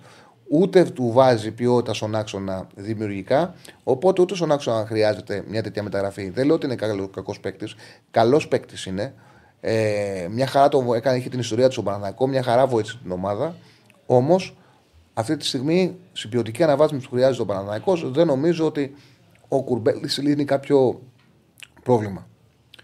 Ε, έφερε λέει Βιλένα που έχει βγει. Ναι, είναι διαφορετικό. Έχει βγει μάπα το καρπούζι. Οκ, είναι διαφορετικό στυλ όμως. Είναι διαφορετικό. Ο Παναθηναϊκός από το Βιλένα θέλει να πάρει δημιουργία και να του ανοίξει κάποιες άμυνες. Χρειάζεται. Είναι ένας άλλου τύπου παίκτης που τον βοηθά στο επιθετικό κομμάτι να είναι πιο δημιουργικός. Σε μένα δεν μου αρέσουν οι παίκτες τύπου Βιλένα που δεν είναι σκληροί στο κέντρο, δεν μαρκάρουν. Όμως καταλαβαίνω το τι θέλει να κάνει ο Παναθηναϊκός και το τι μπορεί να του δώσει ο Βιλένα για παράδειγμα σε κάποια παιχνίδια που του τα δίνει. Όχι στο βαθμό που ήθελε ο Παναθηναϊκός, όχι στο βαθμό που ήθελε. Έτσι, σε καμία περίπτωση. Ο Παναθηναϊκός ήθελε περισσότερα πράγματα το Βιλένα. Λοιπόν, πάμε να κάνουμε ένα διάλειμμα μικρό και επιστρέφουμε. Πολύ μικρό. Λοιπόν, επιστρέψαμε. Έχουμε ησυχία πλέον. Εντάξει, έχουμε ησυχία. Λοιπόν, έχουμε καμιά γραμμή; Όποιος καλέσει θα βγει κατευθείαν στο τηλέφωνο. Ποια λεφτά ε, έχει μπάτσα μεγάλα, ποια μεταγραφή έκανε η Γκαρδιόλα, μεταξύ σας συζητάτε. Κατάρρευση υπήρξε 13 λεπτά των καθυστερήσεων. Από το 45 μέχρι το 70 είχαμε τον έλεγχο του παιχνιδιού και μετά έγινε ροντέο, λέει ο φίλος. Δεν ξέρω και σε τι αναφέρεται, να σου πω την αλήθεια. Μεταξύ τους διάλογου είναι. Όλοι θα κερδίσουν μεταξύ τον Ολυμπιακό που είμαι σίγουρος θα φάει τουλάχιστον τρίμπαλο. Θα δούμε, δεν υπάρχουν βεβαιότητες. Δεν υπάρχουν βεβαιότητες και η West Ham δεν πετάει. Ασφαλώς έχει μια δύσκολη αποστολή ο Ολυμπιακός, ίσως να φαντάζει η πιο δύσκολη αποστολή. Όμως και η West Ham δεν είναι σε καλύτερά της. Έχει συνεχόμενες ήττε, ο Μόγες είναι, σε, είναι και αυτός πλέον σε αφισβήτηση. Δεν είναι η πρώτη φορά που δίνεται πρώτο φαβορή ή δεύτερο φαβορή για απόλυση ο Μόγες. Βρίσκει πάντα τον τρόπο και σηκώνεται και ξεπερνά τα προβλήματα. Αυτή είναι η αλήθεια τα τελευταία χρόνια στη West Ham. Όμως σίγουρα ε, είναι μια ομάδα η οποία δεν είναι φόβετρο. Δεν παίζει με την ε, Manchester του Ολυμπιακός. Έχει την εμπειρία, αλλά θα πρέπει να παρουσιαστεί πολύ καλύτερος. Θα πρέπει να κάνει το καλύτερο του φετινό παιχνίδι για να πάρει αποτέλεσμα. Θα πρέπει να γιατί και στο εντός έδρας με την Κουσάμ που ήταν καλός, ήταν σε πολύ χαμηλά μέτρα. Ο Ολυμπιακός δεν έχει το λιβάι για να καλύψει τις αποστάσεις που χρειάζεται, όπως έκανε η ΑΕΚ στον Brighton. Οπότε θα χρειαστεί υπέρβαση από κάποιους παίκτες και επίσης πρέπει να σπάσει το ποντέν σε φορτούνη. Δεν είναι εύκολο. Να πας σε 4-3-3 πρέπει να καλυφθούν οι αποστάσεις σε χαμηλά μέτρα και να αντέξει το Λονδίνο. Πρέπει να γίνουν πράγματα τα οποία δεν έχουμε ξαναδεί και αύριο να τα συζητάμε για να πάρει ο αποτέλεσμα Ολυμπιακός. Γίνεται, αλλά θα πρέπει να είναι το καλύτερο του φετινό παιχνίδι. Και να κάνει και κάποιες άλλες επιλογές ο Μαρτίνες. Πάμε στον κόσμο. Χαίρετε. Καλησπέρα. Καλησπέρα, Τσάρλι. Καλησπέρα, φίλε Μιλάμε. μου. Ναι, ναι. Τι κάνεις, Γιάννης; Καλά. Από κύθρα, μ' ακούς; ναι, ναι. Τσάρλι, μ' ακούς; Σ' ακούω, φίλε, σ' ακούω. Εγώ σ' ακούω. Ναι, Μ' ναι, ναι, ακούς; τώρα σε ακούω, έλα Τέλεια. φίλε μου. Τέλεια. Τι λέει, σε πήρα να... Πολύ ωραία η εκπομπή σου, πολύ καλή ανάλυση. Σε πήρα για κάποια σημεία που βλέπω, να μου πεις αν συμφωνείς, Ολυμπιακός είμαι. Για πάμε. Αλλά δύσκολα μας βλέπουμε σήμερα. Βλέπω το 2.37 over 3,5. Ε, μην μιλήσεις για αυτά, τα μάτς πες μου. 9.37. Τα μάτς Α, πες μου. τη Μην λες Σερβέτ. 9.37. Τη Σερβέτ με τη Σερίφ Σερβέτ. Τύρασπολ. Ναι. Την, α, πες το, τη Σλάβια με τη Ρώμα 2-3 γκολ. Ναι. Και την. Α, κόλλησα τώρα. Και την α, Χάκεν με τη Μόλντε γκολ γκολ. Ε, ό,τι βλέπεις. Έρχονται, γιατί έρχονται. Δεν είναι, δεν είναι τίποτα παρά, δεν είναι τίποτα παράλογο αυτά, αυτά που μου πες. Βλέπεις κανένα άλλο; Μέσα είναι, μέσα είναι. Μέσα είναι. Ό,τι είπες είναι μέσα. Μπορεί να γίνουν. Πήγα να δω και το Σλάβια Πράγας, ε, όχι Σλάβια Πράγας Ρώμα, το έβγαλα.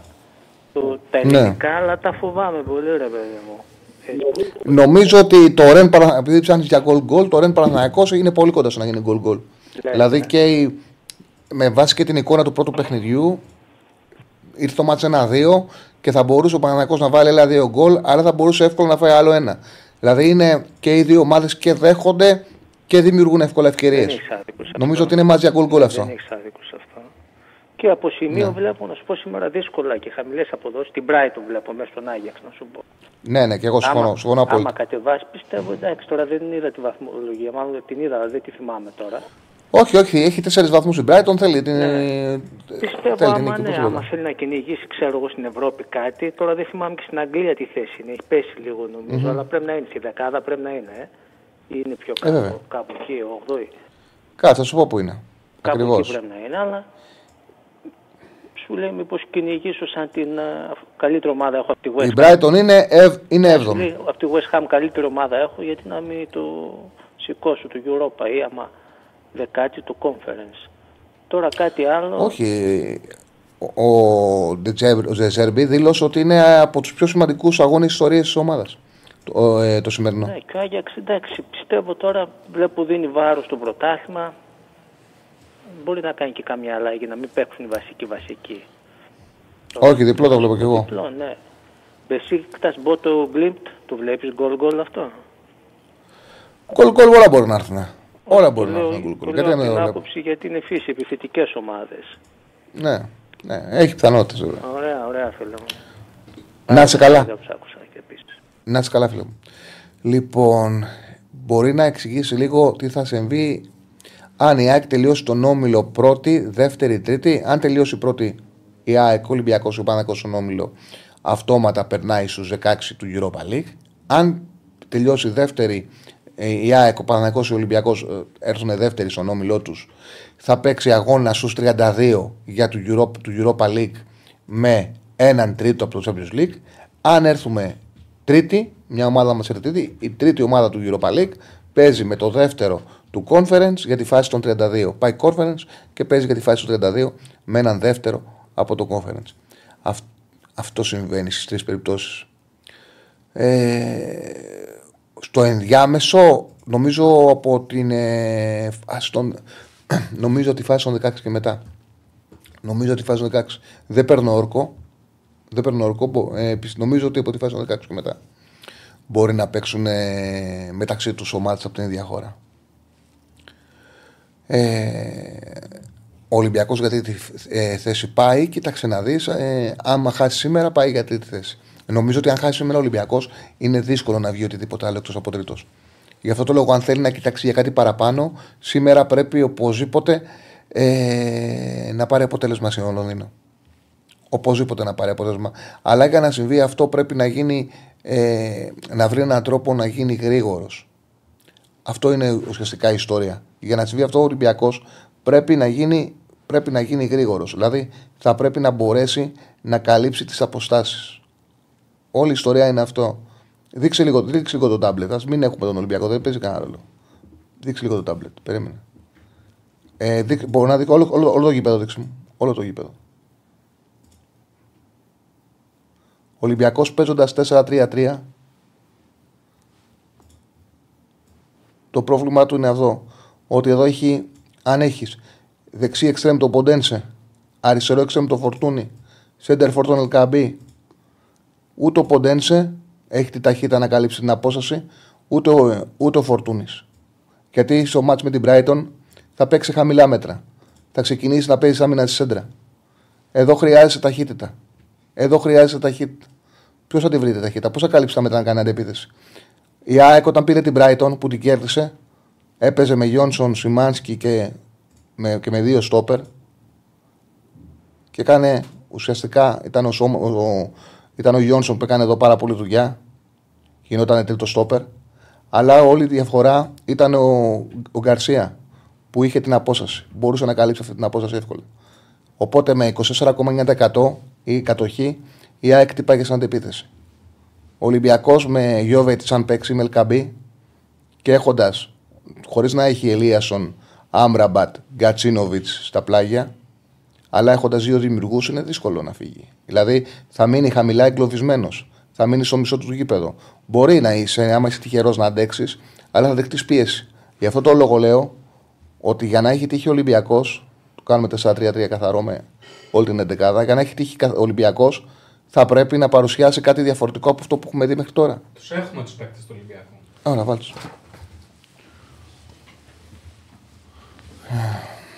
Λοιπόν, ο, Μαρ... ο φίλος λέει Μαρτίνες, τι θα αμυντικά την ομάδα να μην χάσουμε πάνω από 2-0 και άσε τα υπόλοιπα.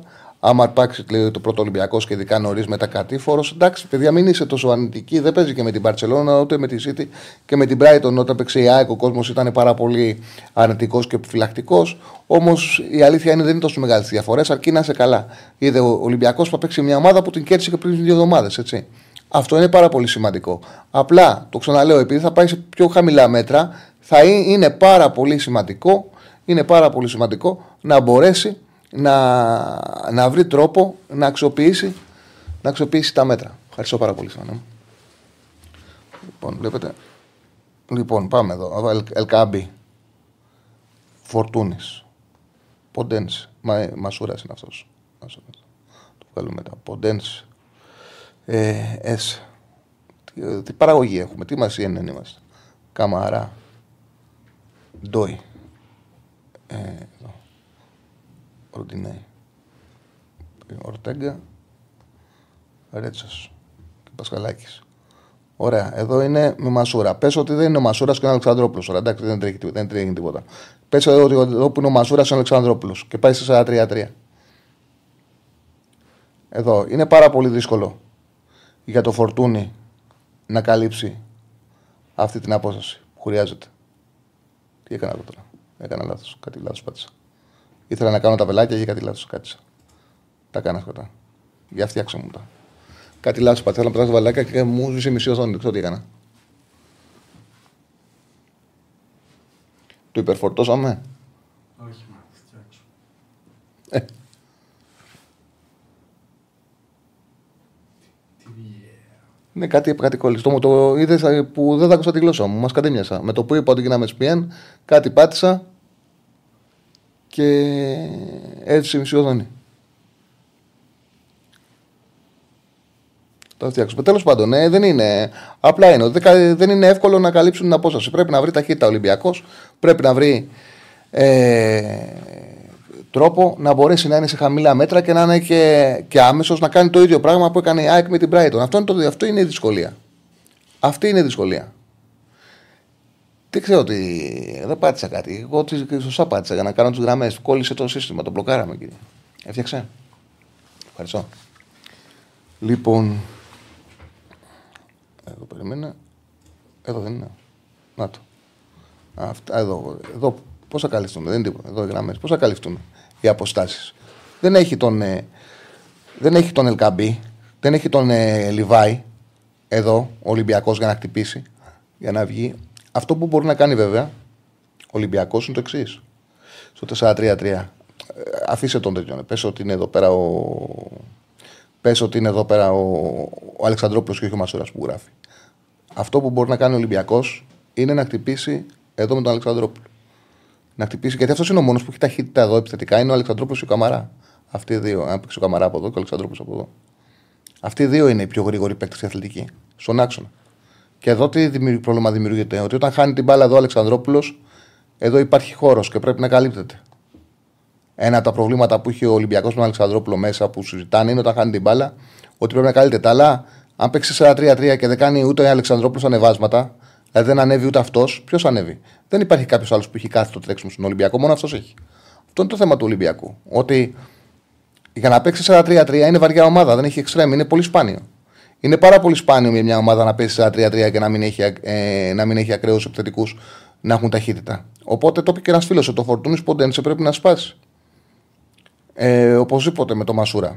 Θα δούμε, θα δούμε τι θα κάνει ο, τι θα κάνει ο, πώς το λένε, ο Μαρτίνεθ και πώς θα το σκεφτεί και τι πάνε θα κάνει ο Ολυμπιακός. Αλλά σίγουρα θα πρέπει να μπορέσει να φτιάξει κάτι πολύ καλύτερο, πολύ διαφορετικό από ό,τι έχουμε δει μέχρι τώρα.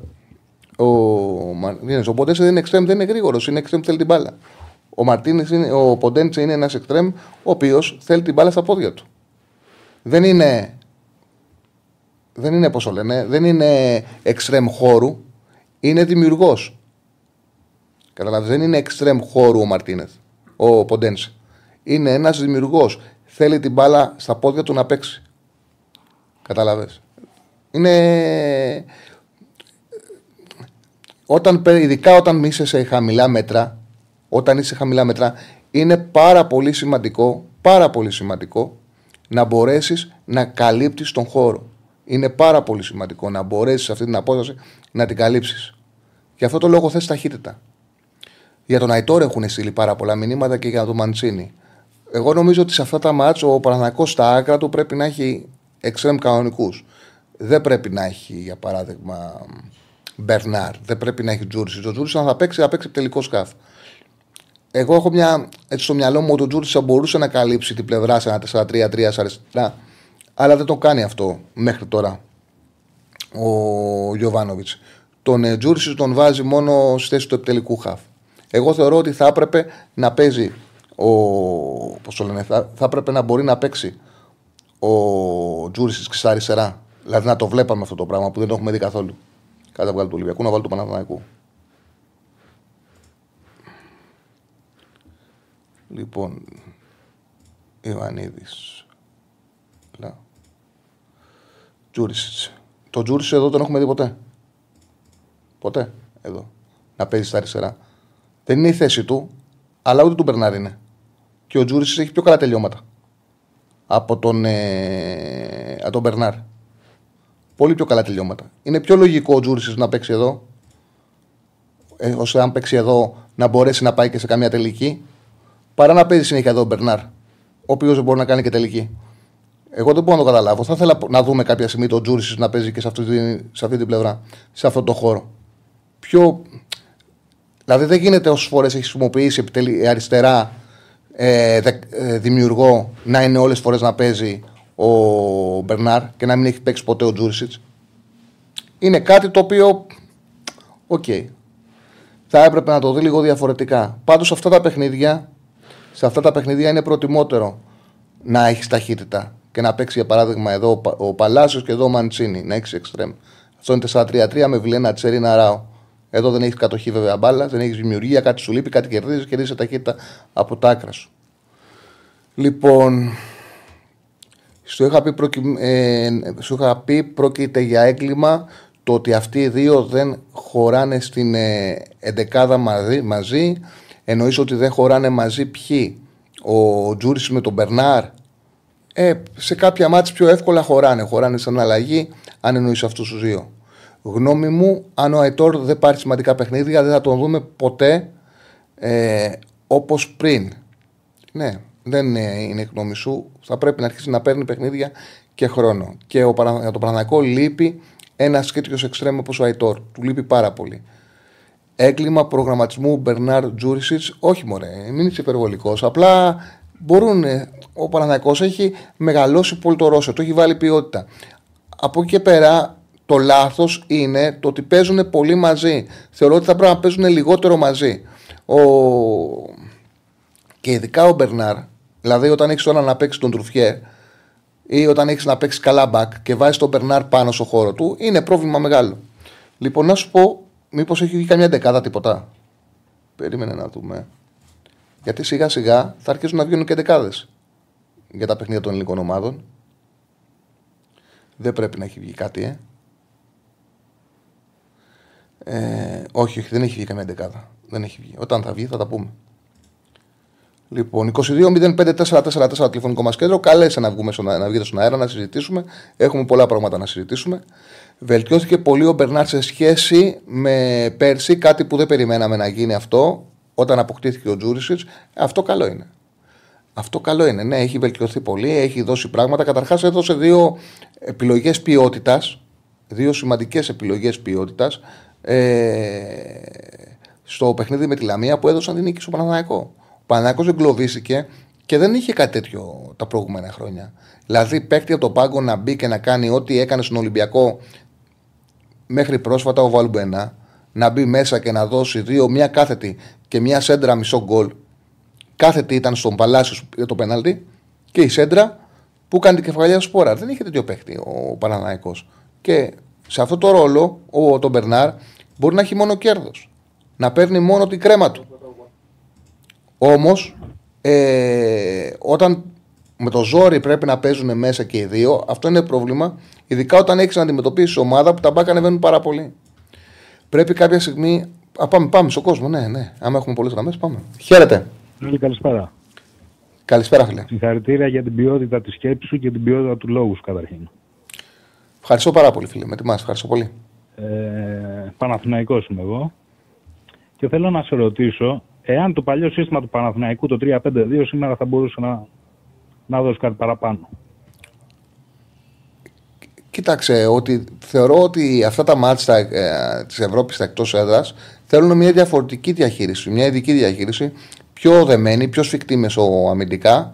Οπότε, ναι, πιστεύω ότι ναι, θα μπορούσε να δώσει βοήθειες. Ε, Όμως ο Γιωβάνοβιτς δεν φαίνεται να έχει τέτοια πράγματα στο μυαλό του. Τώρα για να γελάσουμε, το καλύτερο δεξί μπακ για μένα που έχει ο Παναθηναϊκός τα τελευταία χρόνια και δεν ξέρω το Βαγιανίδη, είναι ένας καταπληκτικός παίκτης, αλλά έχει όλο το ταλέντο μπροστά του να το αποδείξει, είναι ο Παλάσιος. Σε αυτό το παιχνίδι σήμερα, πίστεψέ με, σε ένα 3-5-2 παλιό Παναθηναϊκού επικυράστα, ο Παλάσιος δεξιά σήμερα θα έκανε μεταγραφή εξωτερικού. Τρία, άμα έπαιξε ο Παναθανικό, αν έπαιζε 3-5-2, να σου δώσω να καταλάβεις. να πάρει, τη, να πάρει τη δεξιά πλευρά και να μην βάλει δηλαδή στη δεξιά πλευρά, να μην βάλει back. Ναι, να μην βάλει back λε. Έχει τσαμπουκά, έχει και να κόβει, ξέρει και να βγαίνει μπροστά, ξέρει και να Ναι. πάντα ξέρει. Το Ναι, τελείωμα ναι, δεν ναι. έχει. Το μόνο του. Που αν είχε τελείωμα θα έπαιζε σε πολύ μεγαλύτερη ομάδα. Ναι. Δηλαδή, εσύ λες αυτό, να παίξει Get Vice, Eggefeld, για παράδειγμα, Ράο ή Στόπερ αν Μπράβο. υπήρχε. Πες ότι Μπροστά υπάρχει, πέ- πες ότι υπάρχει Στόπερ, παιδί μου. Τζούρισιτ. Και να μην υπάρχει, να μην υπάρχει Βαγανίδης, να παίξει εδώ ο Παλάσιος. Και αριστερά να μου βάλει, άμα σου πω ποιον, θα γελάσει πάλι. Το Μαντσίνη και όχι το Μαντσίνη. Ε, Δεν θέλει ο Ανίδης σπόρα μπροστά, θέλει ο Ανίδη και γρήγορο μπροστά. Δηλαδή θέλει ο Ανίδη και Μαντσίνη για παράδειγμα. Δεν τον έχω τώρα εδώ. Θέλει ο, Ανίδη, θέλει, θέλει ο, ο, ο δεύτερος πρέπει να είναι γρήγορος. Ο, δε, ο δεύτερος πρέπει να είναι γρήγορος. Για μένα και ο Ιωαννίδης ποιο φορά είναι γρήγορη. Ναι, Δεν στις αλλαγές. είναι ταχύτητα, αλλά είναι γρήγορη. Και, στους, και, όταν, και άμα παίζουν Ναι. διάδα, μπορεί ο ένας να καλύψει την ταχύτητα του άλλου. Πόσο μάλλον αν έχεις από πίσω όλη αυτή τη στήριξη που σου λέω. Γιατί είναι πέντε από πίσω να το σκεφτείς, επιθετικό γενή. Ναι. 5-3-2 να βάλουμε τον Αράο και να βγάλουμε ποιον. Να βάλουμε ένα στόπερ. Ποιον στόπερ θες; Ή να βάλουμε, όχι, να βάλουμε τον Αράο το εδώ και να βάλουμε και τον Πέρεθ. Όχι Βιλένα. Βάλε. Όχι Βιλένα, βγάλει το Βιλένα. Στον πάγκο, στον πάγκο πλήν. Και ποιον να βάλεις εσύ; Καταρχήν ο Βιλένα δεν κάνει για τον Παναθηναϊκό. Δεν είναι παίκτης του Παναθηναϊκού. Έχει αποδείξει Ναι. δηλαδή, σε όλα τα παιχνίδια ότι είναι ένας παίκτης του 5. Και ο Παναθηναϊκός δεν θέλει παίκτες του 5, θέλει του 7 και του πάνω. Ο Τσέρν, παραδείγματος χάρη, είναι παίκτης του 7-8. Ο Βιλένα είναι του 4-5. Πάντως, εγώ το 5-3-2 στο Παναθηναϊκό, 5-3-2 μου λες. Θα το έπαιζα γιατί έχει καλό back ο Παναθηναϊκός, ο Βαγανίδη. Δεν χρειάζεται να φέρει ο Παλάσιος. Παλάσιος. Θα παίζει. Παλάσιος είναι τα μάμσα αυτή, σε αυτό το παιχνίδι. Ναι, ρε παιδί μου, οκ. Απλά έχεις καλό δεξί back. Καταλαβαίνω τι λες. Το σέβομαι. Το σέβομαι. Πες ότι πας και έτσι. Να παίξει εδώ ο Παλάσιος. Εσωτερικός, αλλά δεν είναι πρόβλημα. Ή να βάλεις τον Παλάσιος δεύτερο επιθετικό. Δεν θε τον Παλάσιος. Ναι. Δεύτερο επιθετικό δεν τον θες. Και να πας 5-3-2. Το Βιλένα δεν θα το βλέπεις εσύ. Το Βιλένα- Οπότε πρέπει να βρούμε. Όχι.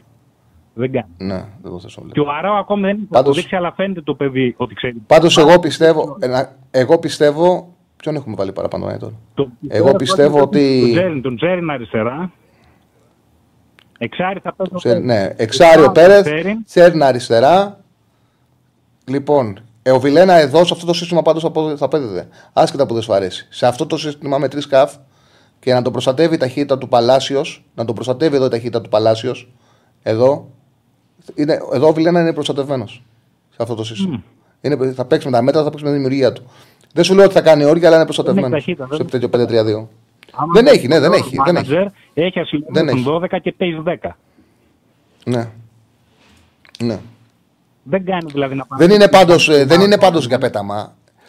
Ε, στο 4-3-3 με τριάδα ε, είναι κάποιοι παίκτες που όταν τους μικρύνεις τα μέτρα μπορείς να πάρεις πράγματα από αυτούς, αλλά πρέπει να τους μικρύνεις τα μέτρα. Όταν πας 4-2-3-1 έχει πολλά μέτρα και φαίνονται οι αδυναμίες τους. Στο 4-2-3-1 είναι, έχουν πολλά μέτρα ανοιχτά. Δηλαδή εδώ στο 5-3-2 όπως κάνουμε, εδώ είναι περιορισμένα τα μέτρα του. Άμα πας τώρα το σύστημα και το κάνεις 4-2, 4-2-3-1, εδώ, αυτόματα αυτόματα πρέπει ο Βιλένα. Πού είναι ο Βιλένα, τον έβαλα εδώ. Πέσει εδώ. Ωραία. Άσε τώρα του παίκτε μου και δίνει 4-2-3-1. Αυτόματα ο Βιλένα πρέπει να καλύψει όλο αυτό. Φαίνεται ότι είναι, φαίνεται ότι είναι πόσο λέω, ότι είναι αργό. Εδώ φαίνεται. Ενώ, στο- ενώ σε τριάδα, σε τριάδα κρύβεται. έξω από την ομάδα. Σε τριάδα μπορεί να κρυφτεί. 3 εκατομμύρια για αυτό το παίχτη είναι πέταμα για μένα αυτά που έδωσε που έδωσε ο Έτσι. Παναθηναϊκός. Έτσι. Έτσι. Εντάξει, έδωσε πολλά λεφτά. οκ. Στον Τσοκάι σκέψου, δηλαδή έχει εκεί έχεις δώσει λεφτά και δεν έχει παίχτη. Έχει δώσει ένα εκατομμύριο για Ναι. τον Τσοκάι και δεν υπάρχει αυτός ο παίχτης. Έχει δώσει τρία για τον Βιλένα και δεν, δεν βλέπω κάποια, κάποια προοπτική σε αυτό τον παίχτη. Εντάξει. Δεν είναι, δεν είναι για πέταμα. Όντως, όταν πληρώνεις, θες να σου κάνει τη διαφορά. Τη διαφορά δεν Τρία την εκατομμύρια κάνει. για τρία χρόνια. Γενικά, Κάτσε, είναι 28 χρόνια. κοίταξε. Και άμα 28 χρόνων δεν μπορεί να τρέξει, έχω τρία χρόνια μπροστά. Στο 28, 29, 30, 31 ξέρω εγώ. Δεν κάνει. Ξέρεις τι συμβαίνει. Στο δικό μου ποδόσφαιρο, στο ποδόσφαιρο που μου αρέσει εμένα, ναι, θέλω ο Χαφ να έχει ταχύτητα και να κάνει πολλά πράγματα μαζί στο γήπεδο. Να κάνει πολλά πράγματα. Απλά επειδή για τον Ιωβάνοβιτ η προτεραιότητα είναι η καλή πάσα, γι' αυτό το λόγο εδώ πήρε center back με τη λογική της καλής πάσας στο Μάγνουσον. Και του βγήκε, δεν είναι κακός, ήταν και ψηλός. Και φαίνεται τώρα η, η έλλειψή του που λείπει. Ε, Όμως γκρίνιαζαν πάρα πολύ γιατί δεν είχε το physical. Ε, το ίδιο είναι με τον Βιλένα. Τον πήρε η λογική ότι έχει την καλή μεταβίβαση. Είναι η προτεραιότητα του Ιωβάνοβιτς. Η καλή Το πάση. μόνο καλό που έχει ο Βιλένα. Ξέρει, βλέπει μπάλα, Ναι. βλέπει γήπεδο, όπω το λένε. Έχει πολύ καλή παλιά, έχει οπτική του γηπέδου, δεν έχει physical. Ναι, ναι, ναι, όπως το λε. Όπως το λε, συμφωνούμε. Γι' αυτό και έπαιζε στα, στη Σαλερνιτάνα, δεν έπαιζε στη. τέτοιο που, που έπεσε πρώτα-τελευταία τη βγήκε, ξέρω εγώ. Στην- ε, Όχι, εντάξει, σώθηκε και τον Ιανουάριο πήγε τη βοήθησε. Εντάξει. δεν έπαιζε την μπάλα, ας πούμε. Καλά, σίγουρα, οκ. Δεν θα ερχόταν και εδώ άμα παίζεις σε τέτοιο. Αλλά ε, έχει βιογραφικό, ρε παιδί μου. Έχει παίξει Φέγενορντ, πήγε σε Κράσνονταρ με μεταγραφή με λεφτά. Έχει μεταγρα... ε, βιογραφικό, δεν είναι άδειο. Ναι, δεν είναι. Τέλος πάντων. Εννοείται. Σε ευχαριστώ πάρα πολύ, Κάθε φίλε μου. καλά. Να είσαι καλά. Λοιπόν, ναι, για τον φίλο που λέει για τον Αϊτόρ, το έχω απαντήσει πάρα πολλές φορές. Εγώ θεωρώ ότι ο Αϊτόρ ασφαλώς και μπορεί να επανέλθει. Θέλει χρόνο και να το βοηθήσει λίγο και το γήπεδο και να το βοηθήσει και η ομάδα του. Να λυθεί. Του λείπει. Δεν είναι λυμένο αυτή τη στιγμή. Ναι, πιστεύω ότι θα επανέλθει ο Αϊτόρ. Εγώ δεν είμαι αποσιόδοξο τον Αϊτόρ. Θα το δείξει και ο χρόνος όμως αυτό. Πάμε στον επόμενο φίλο. Χαίρετε. Καλησπέρα. Καλησπέρα, Τσάρλι. Καλησπέρα, φίλε μου. Αντώνη Σαέκ, τι κάνουμε; Μια χαρά, μια χαρά. Ε, πριν πούμε για το σημερινό μάτσα, βάλω δύο, δύο πινελιές για τα χθεσινά μάτσα. Champions League. Ναι, ναι. Ε, Βέβαια. γενικά από εξωτερικό που μα- υποστηρίζω ο Arsenal. Δεν ξέρω ποια σου πιστεύω έτσι όπως έχουμε δει από τις πρώτες θέσεις αγωνιστικές του Champions League και τα εγχώρια πρωταθλήματα της κάθε ομάδας. Νομίζω η City έχει ξε- είναι το φαβορή ας πούμε και λόγω και της περσινής κατάκτησης και έχει μείνει η ίδια η ομάδα και ξέρουμε το ποδόσφαιρο που παράγει. Ακολουθεί η Real και η Bayern μετά. Τρεις δεν βλέπω κάποια άλλη που μπορεί να είναι πιο μπροστά από την Arsenal και ίσως άμα είναι σε κάποιο καλό ταμπλό όπως ήταν πέρσι η Inter να μπορέσει να χτυπήσει μια τετράδα. Ανάλογα και τις σκληρώσει βέβαια παίζει ρόλο, γιατί πέρσι είδαμε πώ πήγε η Ιντερ με τη Μίλαν από από τη μεριά του ταμπλό που ήταν η πιο χαμηλή δυναμικότητα ομάδας. Δεν ξέρω ποια είναι η γνώμη σου. Παίζει ωραίο Ναι, ποδόσφαιρο. παι- παίζει ρόλο. Παίζει ρόλο. Παίζει ρόλο και, και το ταμπλό, παίζει ρόλο και η κλήρωση. Ε, Μετά από αυτές τις τρεις δεν βλέπω στον- κάποιον που να είναι φόβητρο για την Κοίταξε. Οι δυναμικές, οι δυναμικές δημιουργούνται σ- μετά το Φεβρουάριο για, την- για το Champions League. Μετά το, Φε- μετά το Μάρτιο, μετά τα νοκάουτ. Εκεί δημιουργούνται οι δυναμικές. Αυτή την εικόνα που έχουμε αυτή τη στιγμή, λέω. Όλο, εντάξει, Δηλαδή, προφανώς. περίμενες, περίμενες πέρσι την εποχή ότι θα πάει ίντερ τελικό; Δεν το περίμενες. Όχι, αλλά ήταν Αυτό και χτίστηκε, κλήρωση. χτίστηκε. Ναι, ναι, ναι, γι' αυτό σου λέω ότι μετά θα ξέρουμε. Παίζει ρόλο και το ταμπλό. Ασφαλώ παίζει ρόλο και το ταμπλό. Πολύ μεγάλο ρόλο. Απλά βλέπω, βλέπουμε, βλέπουμε ωραίο ποδόσφαιρο από την Arsenal. Μμμ. Ε, τώρα για το σημερινό, μα- γενικά για τα σημερινά μάτς πιστεύω θα είναι καλή βραδιά για μας. Δεν βλέπω πάνω από μία ήττα για όλες τις ομάδες μαζί. Α, ε, απλά άλλαξε μα για μένα το ε, πιο επιθετικό ποδόσφαιρο αυτήν την, ε, αυτό το διάστημα από την πρώτη μέρα μέχρι σήμερα το έχει παίξει η Arsenal. Με συνέπεια, με, που κάνει πολλές επιθέσεις, ε, με τη συχνότητα που μπορεί και παράγει ποδόσφαιρο, με τη ταχύτητα που μεταφέρει την μπάλα, με πόσους πρωταγωνιστές έχει εμφανίσει. Η Arsenal το έχει παίξει Ε, μέχρι, μέχρι στιγμής φέτος. Ακόμα και όταν μένει πίσω στο σκόρ, είσαι σίγουρος και ότι 5 λεπτά να μένουν, μια κλασική ευκαιρία θα δημιουργηθεί. Ως, α, Το έχω πει πολλές φορές. Συμφωνώ, βέβαια. Συμφωνώ μαζί σου, το ξέρεις. η ένταση που παίζει είναι δημιουργεί προσδοκίες ότι δεν θα, χα- μέχρι το τελευταίο δευτερόλεπτο θα είμαστε στην περιοχή του. Μμμ. Ναι, ναι, Ε, ναι. τώρα για τις ελληνικές ομάδες είναι μια όμορφη πέμπτη ακόμα. Ε, Νομίζω θα πάμε καλά. Δεν βλέπω πάνω από μια ήττα για τις ελληνικές ομάδες ε, όλες μαζί. Ίσως, δεν ξέρω, του Ολυμπιακού. Δεν, δεν, μπο- δεν ξέρω, δεν, δεν είμαι σίγουρος γιατί και η West Ham παίζει στην καλύτερη φάση. Πιστεύω θα πάμε καλά. ναι. Για την ΑΕΚ ε, εξαρτάται πολλά και από το άλλο μάτς. Θέλουμε νίκη του Brighton για να ξεκαθαρίσει η τρίτη θέση. Πιστεύω, ας πούμε, παράδειγμα και χ να έρθει το σημερινό μάτς της ΑΕΚ που δεν θεωρείται κάποιο αρνητικό αποτέλεσμα. Εντάξει, με τη Μαρσέγη παίζεις. Άμα το άλλο μάτς έχει έρθει διπλό, παίρνουμε μεγάλο πλεονέκτημα για την τρίτη θέση. Βέβαια. Απλά ξέρεις τι γίνεται. Ότι με νίκη που πιστεύω ότι μπορεί να την κερδίσει η ΑΕΚ, με νίκη αποκτάς κερία ασφαλεία. Ναι, σίγουρα. Και μπαίνεις Γερή και ασφαλεία. full στο κόλπο για τις δύο θέσεις. Ναι, ναι. Ε, ακούγεται, πιστεύω και εσύ θα το έχεις πει, ότι η Γκαρσία θα βάλει. Να δούμε σε τι κατάσταση βρίσκεται. Ποιον Γκαρσία; Ποιος θα βάλει τον Γκαρσία; Το, λε- το, Α, το Λιβάιλες. Το Λιβάιλες. Ναι, ναι, ναι, ναι, ναι, ναι. Ναι. Το Λιβάη θα βάλει. το Λιβάη θα βάλει, να δούμε σε τι κατάσταση είναι. Άμα, Ναι, ναι. άμα είναι σε μια νορμάλ κατάσταση, νομίζω θα ταλαιπωρήσει το αμυντικό δίδυμο της Μαρσέη. Ε, βέβαια, τι το συζητάς. Ε, άλλο πράγμα. Το ίδιο να έχεις στον Πόνσο και τον ίδιο να έχεις στον Λιβάη. Όχι, όχι. Το ίδιο Νομίζω πράγμα είναι. στο, το είχαμε πει και χθες ή προχθές πότε μιλήσαμε ότι και να μην ήταν διαθέσιμος ο Λιβάη δεν θα νομίζω να έβαζε τον Πόνσε και συμφώνησες κι εσύ.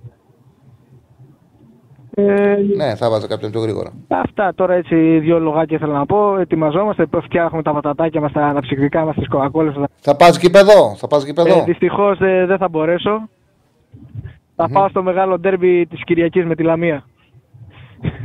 Α, ωραία. δεν μπόρεσα, δεν μπόρεσα να πάω Μια σήμερα χαρά. δυστυχώς. Δεν πειράζει, δεν πειράζει. Έχουμε δεκάδα Παναθηναϊκού. Ευχαριστώ πολύ, καλή συνέχεια. Εγώ ευχαριστώ. Λοιπόν, έχουμε δεκάδα επίσημη. Μπρινιόλι κατά τα δοκάρια. Βαγανίδη δεξιά. Γετβάη, Σέγκεφελ το κεντρικό αμυντικό δίδυμο. Μπλαντένοβιτς αριστερά. Όχι Αράο, Πέρετς εσύ 6. Τσέριλ Βιλένα. Μπερνάρ. Παλάσιος Ιωαννίδης. Αυτή είναι η δεκάδα του Παναθηναϊκού. Ουσιαστικά είναι, έχει, είναι καθαρό 4-3-3. Είναι καθαρό 4-3-3. Λοιπόν, Μπρινιόλι, ε, Αράο, κύριε Αράο Πάγκο, κάτσε να τα φτιάξω. Κάτσε να τα φτιάξω και μετά δείχτα. Περίμενε.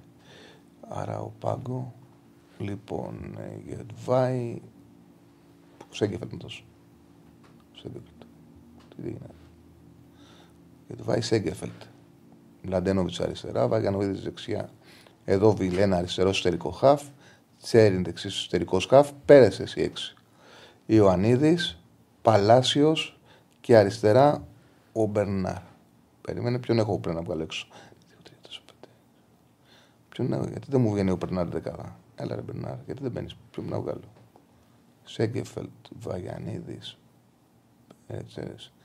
Α, δεν παίζει ο τέτοιος ο Βιλένα. Όχι, ο Βιλένα παίζει. Πού είναι Χοντζούρι, τι έχω μέσα. Ε, δεν παίζει, ο Μπερνάρ δεν θέλει να μπει εκεί. Για βάλε μου τον Μπερνάρ μέσα. Γιατί δεν θέλει να μπει. Δεν θέλει να μπει ο Μπερνάρ. Πες πιανό. Αυτό λέω, δεν μου περισσεύει. Δεν έχω βάλει ένα παραπάνω για να μην μπαίνει. Ο Μπερνάρ μέσα.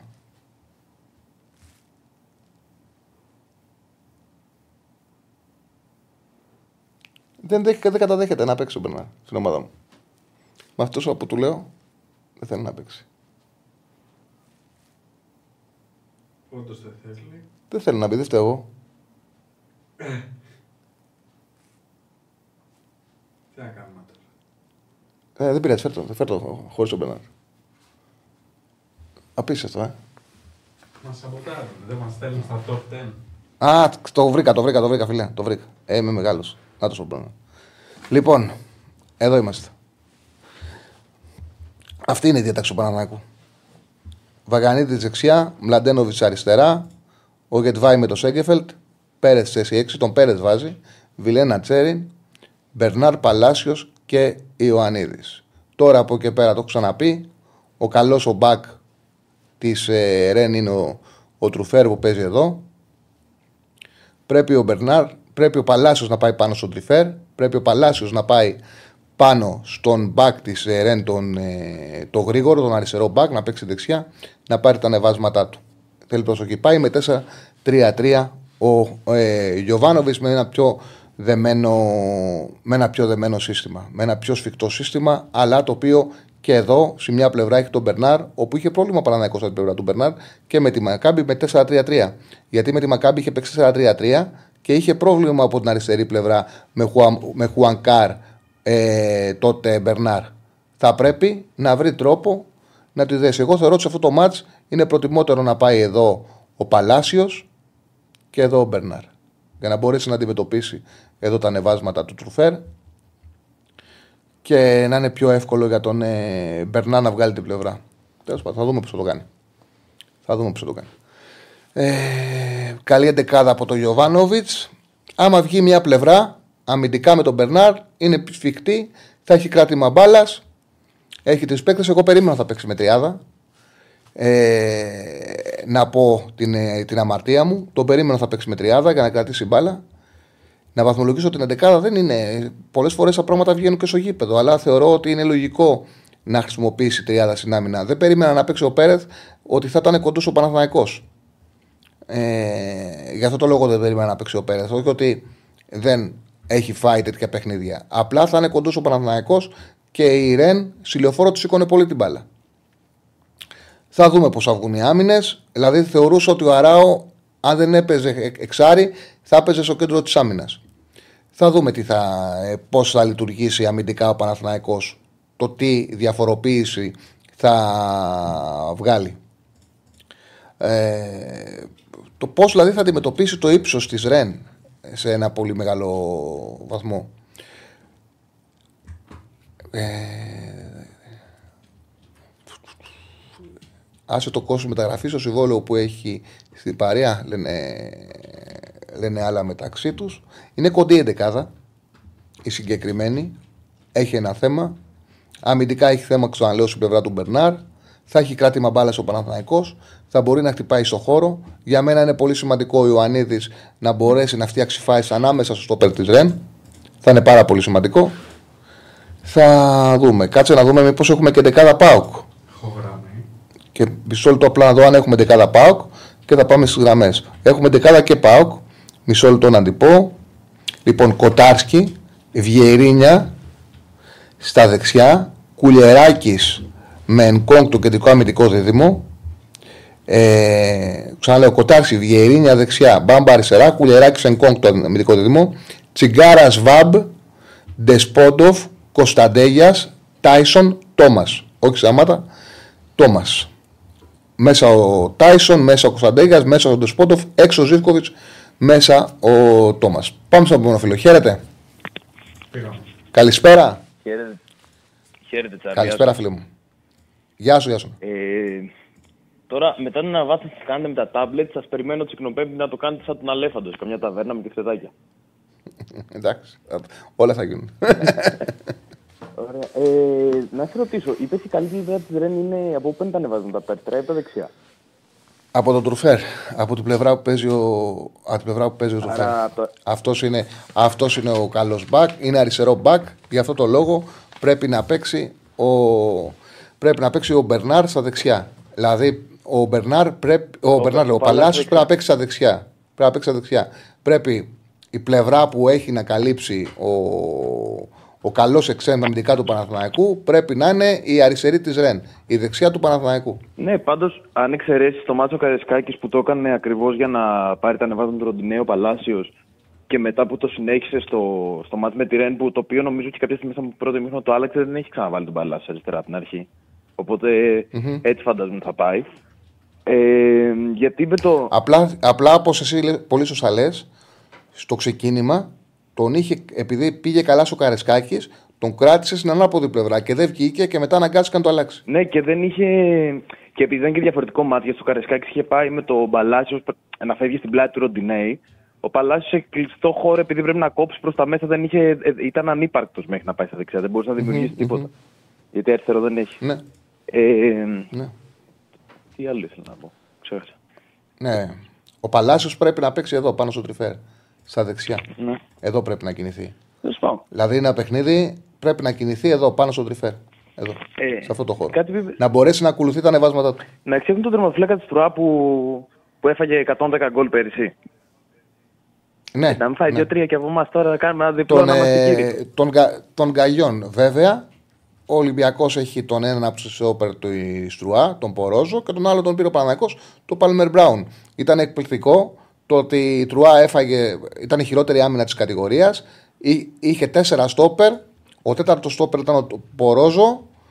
Ο Ραμί ήταν ο κεντρικός και ο άλλος ήταν ο Πάλμερ Μπράουν. Τους δύο τους πήραν οι ελληνικές ομάδες. Σώθηκε η ΑΕΚ που έψαχνε Εντάξει. τερματοφύλακα και δεν, και δεν πήρε αυτόν δηλαδή.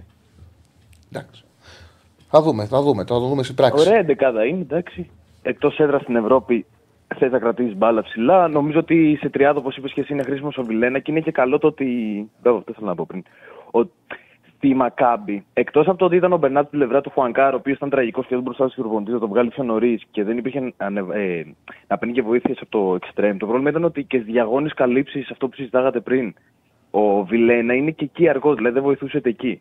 Οπότε βοηθάει το γεγονός ότι η καλή πλευρά της ε, της Ρεν είναι από τα δεξιά για τις διαγώνες καλύψει θα τις πάρει ο Τσέριν που έχει το τρεξίmetρο να το κάνει. Κοίταξε, πάντως σε 4-3-3 εδώ ο Βιλένα είναι πιο εύκολο να ανταποκριθεί. Σε 30. Εγώ περιμένω να είναι καλός ο Βιλένα σήμερα. Και στη Μακάμπη, Ε, του ταιριάζει το ε, παιχνίδι. στην... Του ταιριάζει. παρότι η συνολική εικόνα του Παναθηναϊκού ήταν ε, άθλια μέχρι το 80, άθλια, ο Βιλένα ήταν από αυτούς που κάπως σταθήκανε. Κάπως σταθήκανε μπροστά. Με τριάδα, σε, αν έχει κοντά συμπαίκτες του, ο Βιλένα μπορεί να είναι αξιοπρεπής. Το πρόβλημα του Βιλένα είναι άμα του ανοίξει το γήπεδο. Και επειδή στο 4-2-3-1 με Τζούρισιτς και Μπερνάρ μπροστά τους έχει πολύ χώρο να καλύψει, ο Βιλένα δεν είναι ο παίκτης ο οποίος μπορεί να υποστηρίξει τακτική με δύο ε, ποιοτικούς δημιουργούς μπροστά του. Δεν έχει αυτή τη δυνατότητα. Σε ένα πιο μικρό χώρο, όπως σήμερα θα είναι, πιστεύω ότι μπορεί να ανταποκριθεί. Αλλά βέβαια θα πρέπει να μην είναι τρύπα ο Μπερνάρ. Δηλαδή θα πρέπει να μην είναι τρίπλα ο Μπερνάρ. Πάντως το μάτσα, άμα το πάρουμε, νομίζω ότι με αυτή την 11 θα το πάρουμε αργά. Δεν είναι, Μόνο με τον Παλάσιο. Δηλαδή πρέπει να κρατάει την μπάλα ο Ιωαννίδης και να της πάει στον Παλάσιο. Είναι ο μόνος τρόπος να, ε, να επιτεθούμε. Και δεν είναι, δηλαδή, ακόμη και ο Τσέριν που έχει τα τρεξίματα δεν έχει τόσα πατήματα στην αντίπελη περιοχή. Δεν, είναι και, δεν έχει και την Ναι. ποιότητα για να, για να δημιουργήσει μόνος του. Τέλος πάντων, λοιπόν, καλή τύχη και καλή συνέχεια. Σε ευχαριστώ πάρα πολύ. Εγώ, Σε ευχαριστώ να πάρα είστε πολύ. καλά, για Πάμε στον επόμενο φίλο. Χαίρετε. Έχουμε άλλη. Α, δεν έχουμε άλλη γραμμή. Κάτσε να δούμε πού θα, ποιος έχει ανεβάσει την 11η της ΡΕΝ. Περίμενε. Εδώ. Εδώ μήπως έχουν ανέβει εντεκάδες. Α, Ο Γιάξ Μπράιτον έχει ανέβει. Εδώ δεν έχει ανέβει το πάνω. Του παιχνιδιού περίμενε. Τέλος πάντων, σε λίγο θα ανέβει και της ΡΕΝ. Δεκάδα, θα την πούμε και την δεκάδα της ΡΕΝ. Άμα τη βρεις πρώτος, Για να δούμε. Άμα τη βρεις, πες μου να την πω. Λοιπόν, θέλουμε ακόμα μια μέρα όλα θα γίνουν παιδιά στον χρόνο τους. Όλα θα γίνουν. Έχει ο Βιλνά πάτημα στην περιοχή και σου τα παίξω. Ε, αν άφησε έξω τον Αράο, άφησε έξω τον Αράο. Ναι. Και εγώ δεν περίμενα να αφήσει έξω για το ύψος που έχει. Αλλά από εκεί πέρα και ο Πέρεθ είναι ένας παίκτης ο οποίος μπορεί να βοηθήσει. Δεν έγινε ξαφνικά του, μετα, του πεταματού ο Πέρεθ. Έτσι δεν είναι; Δηλαδή δεν. Γκαλόν, Τι; Γκαλόν στο τέρμα, Ντουέ, Ουόου, Μπελοσιάν, Τεατέ, Μποριζό, Λεφέ, Μάτιτς, Τεριέ. Μισό λεπτό. Έχει βάλει το Τεριέ για δεύτερο συνεχόμενο παιχνίδι. Έχει βάλει στον άξονα ε, Λεφέ με τον Μάτιτς, τον Μπουριζό, τον Τεριέ, ναι. Ε, Ρίντερ, Καλιμουεντό. Α, 4-4-2. 4-3-3 παίζει. Έτσι όπως μου αρέσει. 4-4-2, Με, το Ρέιδο. με, ε, από τη στιγμή που παίζει και ο Ρίντερ που είναι χαφ και ο Μάτιτς που είναι εξάρι και ο Λεφέ είναι τριάδα. Λογικά. Ο Τεριέ θα έχει πάει αριστερά, ο Μπουριζό δεξιά και ο Καλιμεντός Σεντερφόρ. Γιατί και ο Λεφέ και ο Ρίντερ και ο Μάτιτς είναι κεντρική χαφ. Έχει κρατήσει τον Κουιρί στον πάγκο. Καλό νέο για τον Παναθηναϊκό είναι αυτό. Όπως είναι και ο Τριφέ στον πάγκο. Ε, όχι. Α, ναι, στον πάγκο. Είναι καλό νέο για τον Παναθηναϊκό. Είναι και ο Γκουιρί και ο Τριφέ. Δηλαδή ουσιαστικά η δυνατή τους πλευρά είναι- που ήταν η αριστερή είναι εκτός παιχνιδιού και αυτό είναι ένα καλό νέο για τον Παναθηναϊκό. Και το ξαναλέω ότι το Europa League είναι μια διοργάνωση που μπορεί να βρεις αντιπάλους καλούς με χαλιασμένες εντεκάδες. Και εδώ είναι και άλλη μια τέτοια περίπτωση. Προσέξτε, δεν πάει με αλαρματικού. Γιατί ο καλός ο παίκτης της Ρεν είναι ο Τεριέ. Αλλά έπαθε χιαστούς και τώρα επανήλθε και έπαιξε βασικός. Δεν πήγε καλά με την Ις και τον ξαναβάζει. Και με τη Villarreal έχασε πέναλτι. Ο Τεριές δηλαδή τώρα στην επιστροφή του έχει πάρει 3,5 παιχνίδια, έχει χάσει πέναλτι στο 90, ήταν κακός με την Ις και ξαναπέζει τώρα. Ε, αποχιαστός είναι περίπτωση αετόριν ο, ο Τεριέ μου- ξεκουράζει τον Τρουφέ που είναι καλός. Ε, οπότε είναι για το Παναθηναϊκό σημαντικό.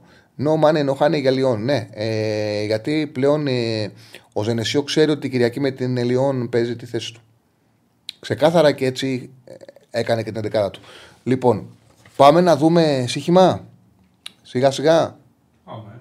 Πάμε να δούμε σύγχυμα σιγά σιγά για να αποχωρήσουμε να προλάβουμε να δούμε και τα παιχνίδια. Γιατί θέλω πάνω από μία ώρα δρόμο. Οπότε πρέπει να προλάβω να δω και τα μάτσα. Λοιπόν. Κοιτάξτε να δείτε, το, το είπα και πριν στον, ε, με ένα φίλο που μίλησα. Να ανοίξω την P365. Καταρχάς η P365 έχει μια εκπληκτική προσφορά, ε, αλλά πρέπει να το να, να ανεβάσετε μια εκπληκτική προσφορά δίνει τον ΠΑΟΚ να κερδίσει με απόδοση 2. Έχει βέβαια μέγιστο ποντάρισμα. Μέχρι ένα 20 εγώ το, το βάρισα. Δηλαδή ένα 35 απόδοση το πληρώνει σε 2 σε μονό.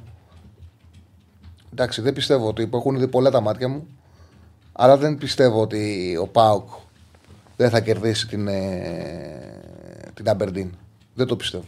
Θεωρώ ότι έχει πολύ μεγάλη διαφορά. Το είχαν 0-2 και τους κέρδισε. Το να το πληρωθεί δύο απόδοση έστω και ένα κοσαρικάκι να πάρεις ένα κοσαρικάκι τσάμπα δεν μας το χάρισε κανένας. Πιστεύω ότι θα έρθει. Δεν νομίζω ότι. Ε, άμα δεν έρθει, είναι σαν να αυτοκτονήσανε.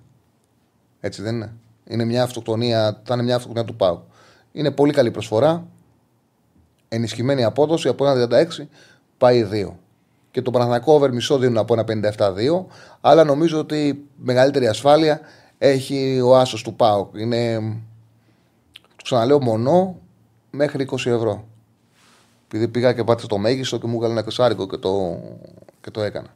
Λοιπόν, έχει πέσει το διπλό της Brighton στο 1,70 από 1,75 που ήταν όταν ξεκινήσαμε. Θεωρώ ότι η Brighton είναι η καλύτερη ομάδα του όμιλου. Το είχα πει από όταν έχασα την ΑΕΚ ότι εγώ δεν πιστεύω ότι. Πραγματικά δεν πιστεύω ότι θα χάσει από άλλη, από άλλη ομάδα η Brighton.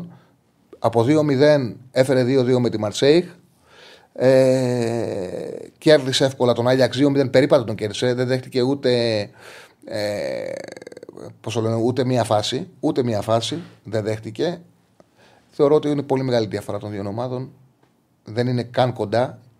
Δεν έχει ταχύτητα να το πει η Άγιαξ την ταχύτητα της Brighton φέτος. Το διπλό είναι στο 1,70. Μετά από εκεί και πέρα, βγάλε μου λίγο το chat. Ευχαριστώ, Σοφανέ. Ο Πάουκ με την Αμπερντίν, άσουμε over 1,5 είναι στο 1,50 για παρολί. Την είχα φτιάξει την τριάδα από νωρίς. Να δω άμα είναι ακόμα άσος με over 1,5 στο 1,50. Άσχετο το μονό, το οποίο μπορεί να το πληρώσεις σε απόδοση 2 συν 365 με maximum ε, ποντάρισμα. Ε, λοιπόν, πόσο πάει σε κανονικό παρόλο το άσο με over 1,5 του ΠΑΟΚ; Τώρα είναι bet builder, αποτέλεσμα άσος, συνολικά γκολ over 1,5, 1,53, 1,53 και η Sporting με την Εράκοφ, η Sporting είναι πρώτη στην Πορτογαλία. Έχει ξεκινήσει εκπληκτικά, έχει ένα ρεκόρ 9-1-0, είναι σε εκπληκτική κατάσταση. Έχει όμως στον όμιλο έχει 4 βαθμούς μαζί με τους Μουγκράτ, είναι πρώτη η Αταλάντα και δεύτερη με 4 Sporting με την Sturm. Νομίζω ότι και την πρώτη θέση θα προσπάθησε να διεκδικήσει. Στο πρώτο παιχνίδι με την Ράκοφ που φέρει ισοπαλία, έπαιξε από το 8, από το 8 λεπτό με παίκτη λιγότερο. Ε, και παρόλα αυτά ήταν αποτυχία που ισοφαρίστηκε. Ναι, την είπαμε την 10, την είπαμε την 10 του Πάου, που ισοφαρίστηκε. Με ασιατικό χάντικα 1,5 ο Άσο Sporting είναι στο 1,725. Αυτή είναι η τριάδα μου για σήμερα. Τώρα από εκεί και πέρα πιστεύω ότι η ΑΕΚ θα κερδίσει. Εγώ είμαι πολύ αισιόδοξος για την ΑΕΚ. Ε... Το τσάτ αποφάσισε πάω 43% σε σύνολο χιλίων ψήφων. 2,45 ο Άσο της ΑΕΚ. Θα τα πούμε τώρα, θα σε ρωτήσω για το, για το πόλ μας. Το Ρεν Παναθυναϊκό νομίζω ότι δύσκολα να μην έρθει γκολ γκολ. Πόσο είναι το γκολ γκολ στο Ρεν Παναθυναϊκό. Το γκολ γκολ είναι στο. Γκολ γκολ γκολ γκολ γκολ γκολ γκολ. Στο 1,90 μια χαρά είναι. Αυτά. Λοιπόν, πες μου τώρα το Πολ τι ψήφισε ο κόσμος; Το ερώτημα είναι ποια ελληνική ομάδα θα καταφέρει να πάρει τη νίκη απόψε. 1070 κάτι ψηλά ψήφι. ΠΑΟΚ 43% θα κερδισει mm ΑΕΚ 24% θα κερδίσει. Παναθηναϊκός 23% θα κερδίσει. Και Ολυμπιακός 10%. Ο Ολυμπιακός 10%. Θυμίζω ότι όλες τις αγωνιστικές η ομάδα που ψήφισε ο κόσμος με τα λιγότερα ποσοστά στο τέλος κέρδισε.